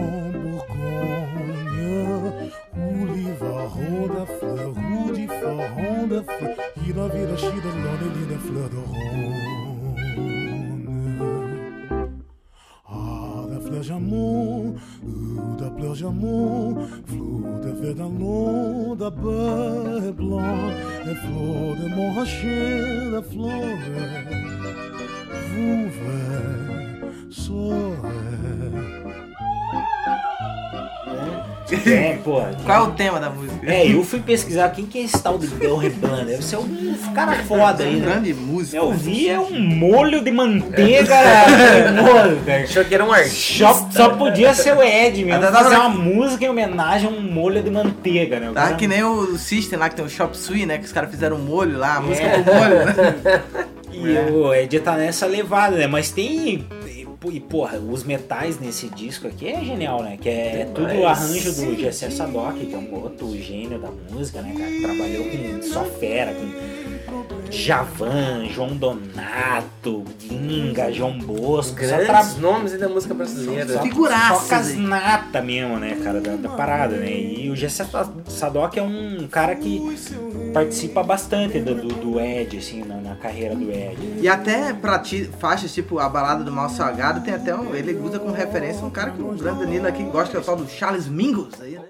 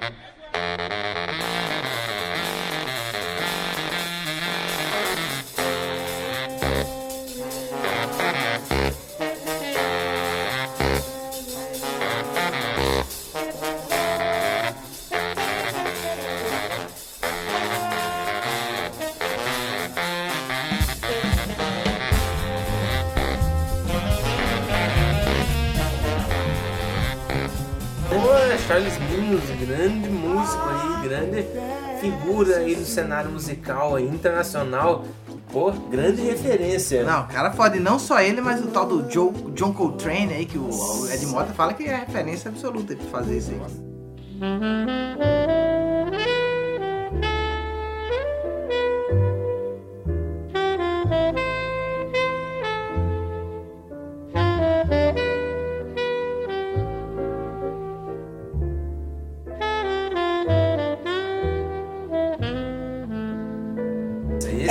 Dá, pra você perceber, né? Que o John Coltrane chegou numas épocas da, da, da carreira dele ali, que ele fazia uns álbuns assim, cara, mais conceitual mesmo. né? Era o extremo do conceitual, que era parada assim. Tem um álbum lá que ele simula, por exemplo, a, uma floresta, tá ligado? Então a, a música dele não é melodia, é sons, tá ligado? Então ele. É imersão, né? Ele faz ali um passarinho com, com o saxofone. Que eu Aí faz a, a folha, a folha balançando na árvore. Tá ligado? Ele começa a colocar uns sons, velho, pra construir uma atmosfera que não é mais música, é o ambiente só. É tá tipo música cinemática, é que, nem, é que nem o Pink Floyd mesmo, né? Não, que eles criam aquela atmosfera. Pra você chegar nesse nível de absorção musical, assim, cara, é muita evolução, tá ligado? É o que eu Tá. não consigo absorver. Eu, eu não sou estudado em música, né? Tipo, eu gosto de música e tal, mas eu, eu não consigo. Mas eu vejo a genialidade da parada que é no estado bruto da É, arte, a pessoa que transgride ali aos padrões assim que podem ser esperados pela atuação dela. No próprio caso do Joe Contrane, que é um saxofonista, um músico instrumentista, assim. Então, música que tenha um saxofonista, né, ou um instrumentista de sopro, principalmente, né, como o, o protagonista ali da ação, você já vai esperar uma música instrumental e, de certa forma, você já espera, assim, né, uma certa levada da música, ah, vai ser, pode ser por assim, vai caminhar desse jeito, tudo, mas é, em tudo, né? Assim como o Ed Mota ele transgrediu aí na, na, na, na- música, né? Sendo vocalista, instrumentista, aqui também. É, de você, como o Vinícius falou, de o instrumento buscar não ser um instrumento, buscar com o som do instrumento poder te passar outras sensações, sensações da natureza, de É, sons de animais. É o né? primitivo, né, cara? Que eu É o acho que tá, o sentimento mais forte nosso, cara, é o que tá ligado aos nossos instintos, tá ligado? Então é o primitivo. E você atingir o estado bruto da arte, cara, eu acho que é o ápice de qualquer artista, tá ligado? Uma coisa lá Hemingway, né? Cara, não tem mais pra onde você ir, tá ligado? Depois disso, tá ligado? Que é uma parada que é o que vai te tocar da maneira mais forte, porque ela é teu instinto, cara. E o instinto você não luta contra o instinto. Condição humana em estado bruto. Você né? sente fome, tá ligado? A fome não, não vem. Exatamente. você- A fome não é imposta, não vem alguém falar pra você, sinta fome. Não tem você como você sente. fugir. Ela você, não, vem, né? você não foge disso, né, cara? É- A parada é instaurada em você de uma maneira violenta, né, cara? Então quando o, ca- o artista consegue chegar nesse estado bruto da arte, o cara chegou no ápice pra mim. Tá? Foda, mas e além desses pormenores, além dessas referências, o Ed Mota ainda quer simular a maneira que é feita a, a gravação das influências. Porque até pra gravar ele, ele gravou os instrumentos tudo junto, né? É Exatamente. tipo analógico, né? Uma parada. É, não, não usou reverb, não usou nenhum tipo de efeito em computador, né? Então é tudo um som gravado ali, tipo, aquele som que sai, que você tá ouvindo é o som que saiu do estúdio, tá ligado? Uma parada bem possível. anos, anos 60. assim, E né? isso parada- traz, né, cara, uma, uma naturalidade que é implícita mesmo no álbum, né, cara? Que você pode não ouvir ela, assim, diretamente, mas você sente ela, tá ligado? É, e isso faz uma diferença que é, é aquele temperinho ali, né, no, no Aquele som que, chablauzinho ali. que, porra, que não tem como simular, né, velho? E é o que faz você gostar ainda mais, assim, né? De, de cada álbum do Ed Mota e inclusive desse também, porque é, é aquele detalhe, como o Vinícius falou, é aquele detalhe que mostra. Você consegue enxergar nessa diferença de tudo que possa parecer gritante ou mais chocante aos ouvidos, mas continua sendo ele. É, né? A essência do cara ainda tá ali, apesar dele ter se transmutado tanto, né? E é engraçado que, pelo que eu já vi algumas Na verdade, esse do It's eu acho que é o álbum que mais tem a essência do Ed Mota mesmo. fontes, total, que é o que Esse- ele quer fazer. Essa né? primeira parte né, da, da- da discografia dele. Certeza, né? Tanto que ele fala que ele queria fazer esse disco há 15 anos, pelas fontes que eu vi. E só ele até incluiu no contrato com a Universo que ele queria fazer esse disco há muito tempo. Só E é legal. C se eu puder fazer o do It's. Você vê, né? E é legal ir acompanhando essa mudança, assim, nessa evolução do artista, porque eu acho que até pra ele, se desde lá do, do- da época do Conexão Ja- Japeri ele tivesse a oportunidade de, não, eu posso fazer o do Itza hoje? Ah, então eu vou fazer. Eu acho que na época ele não faria o do Itza. É, seria Preci- o... Ele precisava ter toda Seria essa vivência desses álbuns. Ele seria outra parada. Conexão do Itza. É, né? Não, seria outra É parada. que o cara precisa dessa bagagem até fazer isso aqui, né? Porra, porque aqui você vê influência do ci- cinema de, de, porra, americano, você vê né, as trilhas sonoras de cinema, você vê música brasileira, que era algo que ele não absorvia na época, você vê muitas coisas, né, cara, que ele, ele teve na experiência de vida dele nesse álbum, né, Essa cara? pesquisa musical. Com certeza. É, sem dúvida, um dos melhores álbuns, que fosse dar um termômetro interno pra esse álbum aí. Pois é, eu dou 9. Dou 9 pra ele. Assim, ele é um grande disco, é um selo de ouro. Eu sei que não é Eu acho que nossa- você não gosta da É, ele Não. só tá gravando por obrigação. Não, não, hoje. é porque os apps estão em- nos discos dessa nova fase que vai vir. Então, mas é um grande disco. 9 é uma nota altíssima, vocês estão perdendo noção. E Aí vocês, eu- meus caros? Eu, como amante do jazz aí, do, da música instrumental, não teria como dar um- no mínimo que 10 pra esse álbum. Muito bom. E eu faço das palavras do Danilo as minhas, cara, que é. Porra, vai tomar no cu, cara. Se não der 10, o cara tem que ser muito fila da puta pra não dar 10 nesse álbum. Como artista é 10, mas o disco é 9. Porque o 10 tá no, tá no Way lá e no Astelum. ó. Já dá um spoiler aqui pra vocês verem. Que são motivos de assunto E eu acho que é, próximos o, nosso, o nosso podcast vai fechar hoje, né? Nesse lado A da carreira do Ed Mota, né? Certeza. Mas, cara, o lado B tem, porra, eu acho que até é melhor que o lado A, né, Ah, cara? não, eu, eu também é o lado que eu mais prefiro. Não desmerecendo a primeira fase, que também é excelente. Mas é que a segunda fase é o Mota, o que, que ele a quer gente fazer. vai comentar aqui no próximo bloco, fazer uma encerração do programa aí, né? E, Certamente, meus caros. e foi um. Esse do It's aí realmente vale a escutada. Se for pra gente colocar aqui, né, cada um de nós aqui, né, o melhor álbum Dessa desse do lado fase. A. Ah, é. Qual o melhor álbum do lado A pra É, você, boa. É, boa pergunta. Agora você me pegou de surpresa, mas eu acho que eu colocaria talvez um Entre Ouço aí. Entre outros. Entre os. Por mais que o do Itza seja o começo de uma nova geração, que é uma parada que é a que eu mais gosto da Mota, ainda não é o melhor da segunda fase, entendeu? Então eu coloco o Entre Osso como o que eu mais. Enfim. Legal. E você, Daniel? Eu tenho dois melhores álbuns, assim, eu não consegui colocar um melhor que o outro. Esses dois estão no mesmo nível que pra mim também. Um é o Entre Ouça e o outro é o manual, o Segundas Intenções do Manual Prático. Os dois, Eita, pra mim, são os melhores dessa época. Puta merda, eu acho que eu tenho a mesma opinião. Equilibrado ali, né? Mas.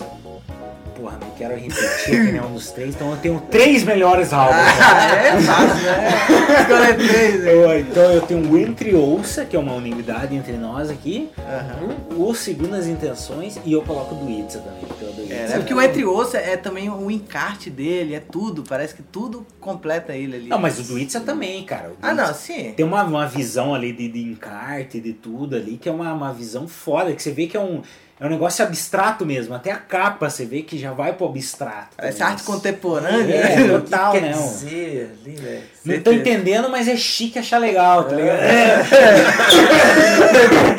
É Mais bem ou menos isso aí, né? Total. E essa é a deixa aí pra gente ir pro bloco final aí do programa, né? Então, roda a vinheta!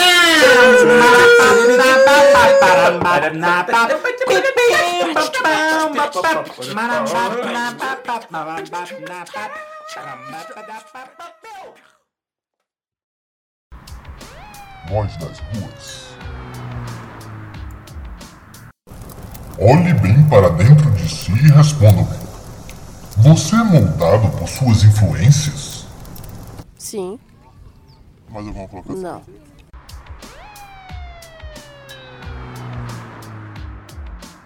Não. Não. Não, porque a pessoa pode ser drogado e as, as pessoas em volta dela podem não ser. A pessoa pode ser alcoólatra e não ter ninguém alcoólatra na família. Cada um busca o que quer ser.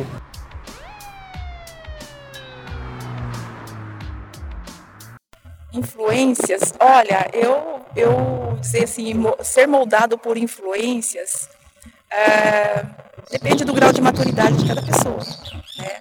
Porque você deixa ser influenciado, é, só que você tem autonomia de dizer não assim para tudo que vem ao teu encontro. Então, assim, essa questão vai muito da maturidade de cada um. É claro que há as influências no meio contexto social, mídia, televisão, tudo, mas volto a falar no filtro que a gente tem que ter a sabedoria de fazer o filtro das coisas e absorver aquilo que realmente é bom.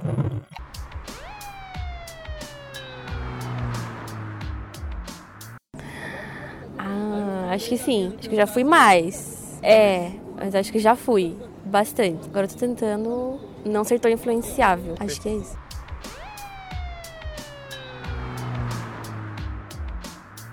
Veja, isso é. A gente pode até pensar que a criança, quando nasce, é uma tábula rasa, né? Mas o, todo o ambiente externo ele é muito mais forte do que o indivíduo, indivíduo na sociedade. Então, você tem pai e mãe que era, era o objeto, era o, Eram as pessoas que mandavam na sua vida até uma idade. Depois vem a sociedade e diz: você só pode ter esse e esse emprego. Você não, tipo, tem limitações, não é que uma, não seriam regras, mas algumas limitações que é mais fácil, em um certo sentido, você aceitar do que você lutar contra. Mas assim, embora tudo isso que eu falei, você tem algumas áreas da sua vida que você tem absoluto controle, que seria, por exemplo, as interpretações que você vai ter desse mundo lá fora que é brutal, vamos dizer. Então, é, a gente é condicionado de alguma maneira à sua vida externa, mas internamente, claro, você pode ter algumas dificuldades para lidar com isso no começo, mas há muitos conhecimentos antigos, desde textos budistas, é, hindu, é, várias tradições mesmo, se você for pegar povos mais tradicionais aqui da América, que, que falam como você lidar com, com seu eu interior, que eu acho que ali você não, tem, não teria nenhuma, condi nenhuma condicionamento prévio, né? ou de um externo, né? e você seria o seu, seu, seu próprio senhor. Né? Só que eu acho que é aí que entra, é sutil o que eu quero dizer, porque embora o homem continue sendo produto desse meio, ele pode ainda trabalhar a interpretação do que é ele ser esse produto do meio. Ele não precisa se. Porque assim, tipo, eu tenho um emprego, eu sou trabalho de telemarketing, é um emprego de bosta, mas eu estou feliz. Porque, embora aquele emprego seja ruim, as pessoas, a, a sociedade como geral, veja como um emprego precário e temporário, isso não quer dizer que lá dentro eu tenho que ter a mesma interpretação interna, entende? Então, aqui dentro, né, dentro da minha consciência, eu posso ter uma liberdade de interpretar de qualquer maneira. Eu não preciso estar com um sorriso no rosto a todo momento para estar feliz. Nós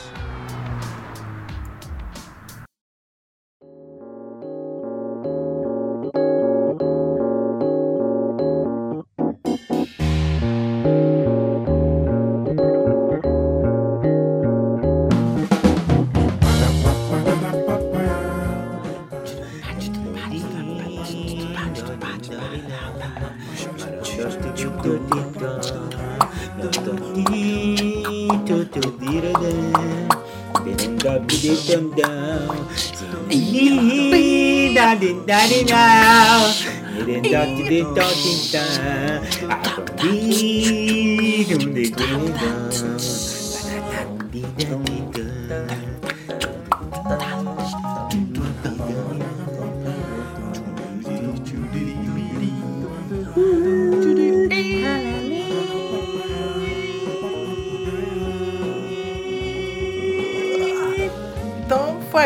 ouvintes aí, como vocês foram ver, uma bela demonstração vocal aqui do trio aqui, né? Que tomara que o Ed Mota considere contratar a gente pra fazer uns sketches aí Eu durante algum... ficaria muito grato, apesar de ser uma chance impossível.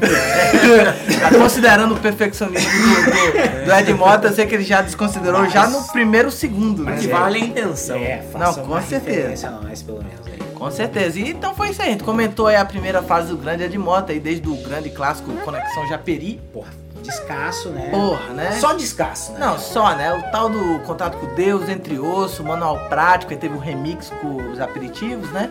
aí o intenções. Até encerrar com o começo de uma nova fase. Do né? Itza, o genial do Itza, né? Que, É, do que Mota. mudou ali a, jeito de fazer música do seu Ed Mota, né? Tanto que na, no lado B, né, desse programa, que ele vai fazer mais eu, pra frente. Porra, considero até melhor, né, do que o lado A, né, cara? Que é Ah, não, eu É também. só disco gênio, né? Só tem o Astelum, o EOA, Perpetual Gators, né? Só os finesses. Só nata, né, cara? Tem até um pop, o piquenique ali, que também é uma...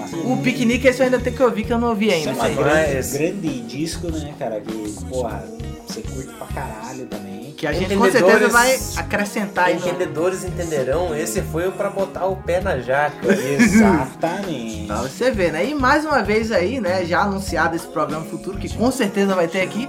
Eu agradeço aí os ouvintes que ouviram até então, né? Muito obrigado, meus amigos. E espero que vocês tenham curtido esse programeco. E se não conheciam o Ed Mota, a favor, é Correr atrás. destrinchar a carreira desse, desse grande artista aí, que não, vocês não vão se arrepender. Agradeço aí a todos os ouvintes aí pelo nosso bate-papo, convite aqui também dos meus amigos aqui do Grande Pina, do Vinícius, do Mancha. Com certeza. Sempre um prazer vir conversar aqui, ainda mais sobre umas figuras ilustres aí, como o nosso caríssimo Ed Mota. Ed Bota! E eu ainda espero aí que o grande Danilo aí volte aí pra o lado B aí desse Com programa aí, né? voltará. Não, mas E pra outros programas além aí. Pra Com outros certeza. programas além. Certeza. Então, obrigado aí, galera. Simbora e até, a até próxima. mais. Abraço.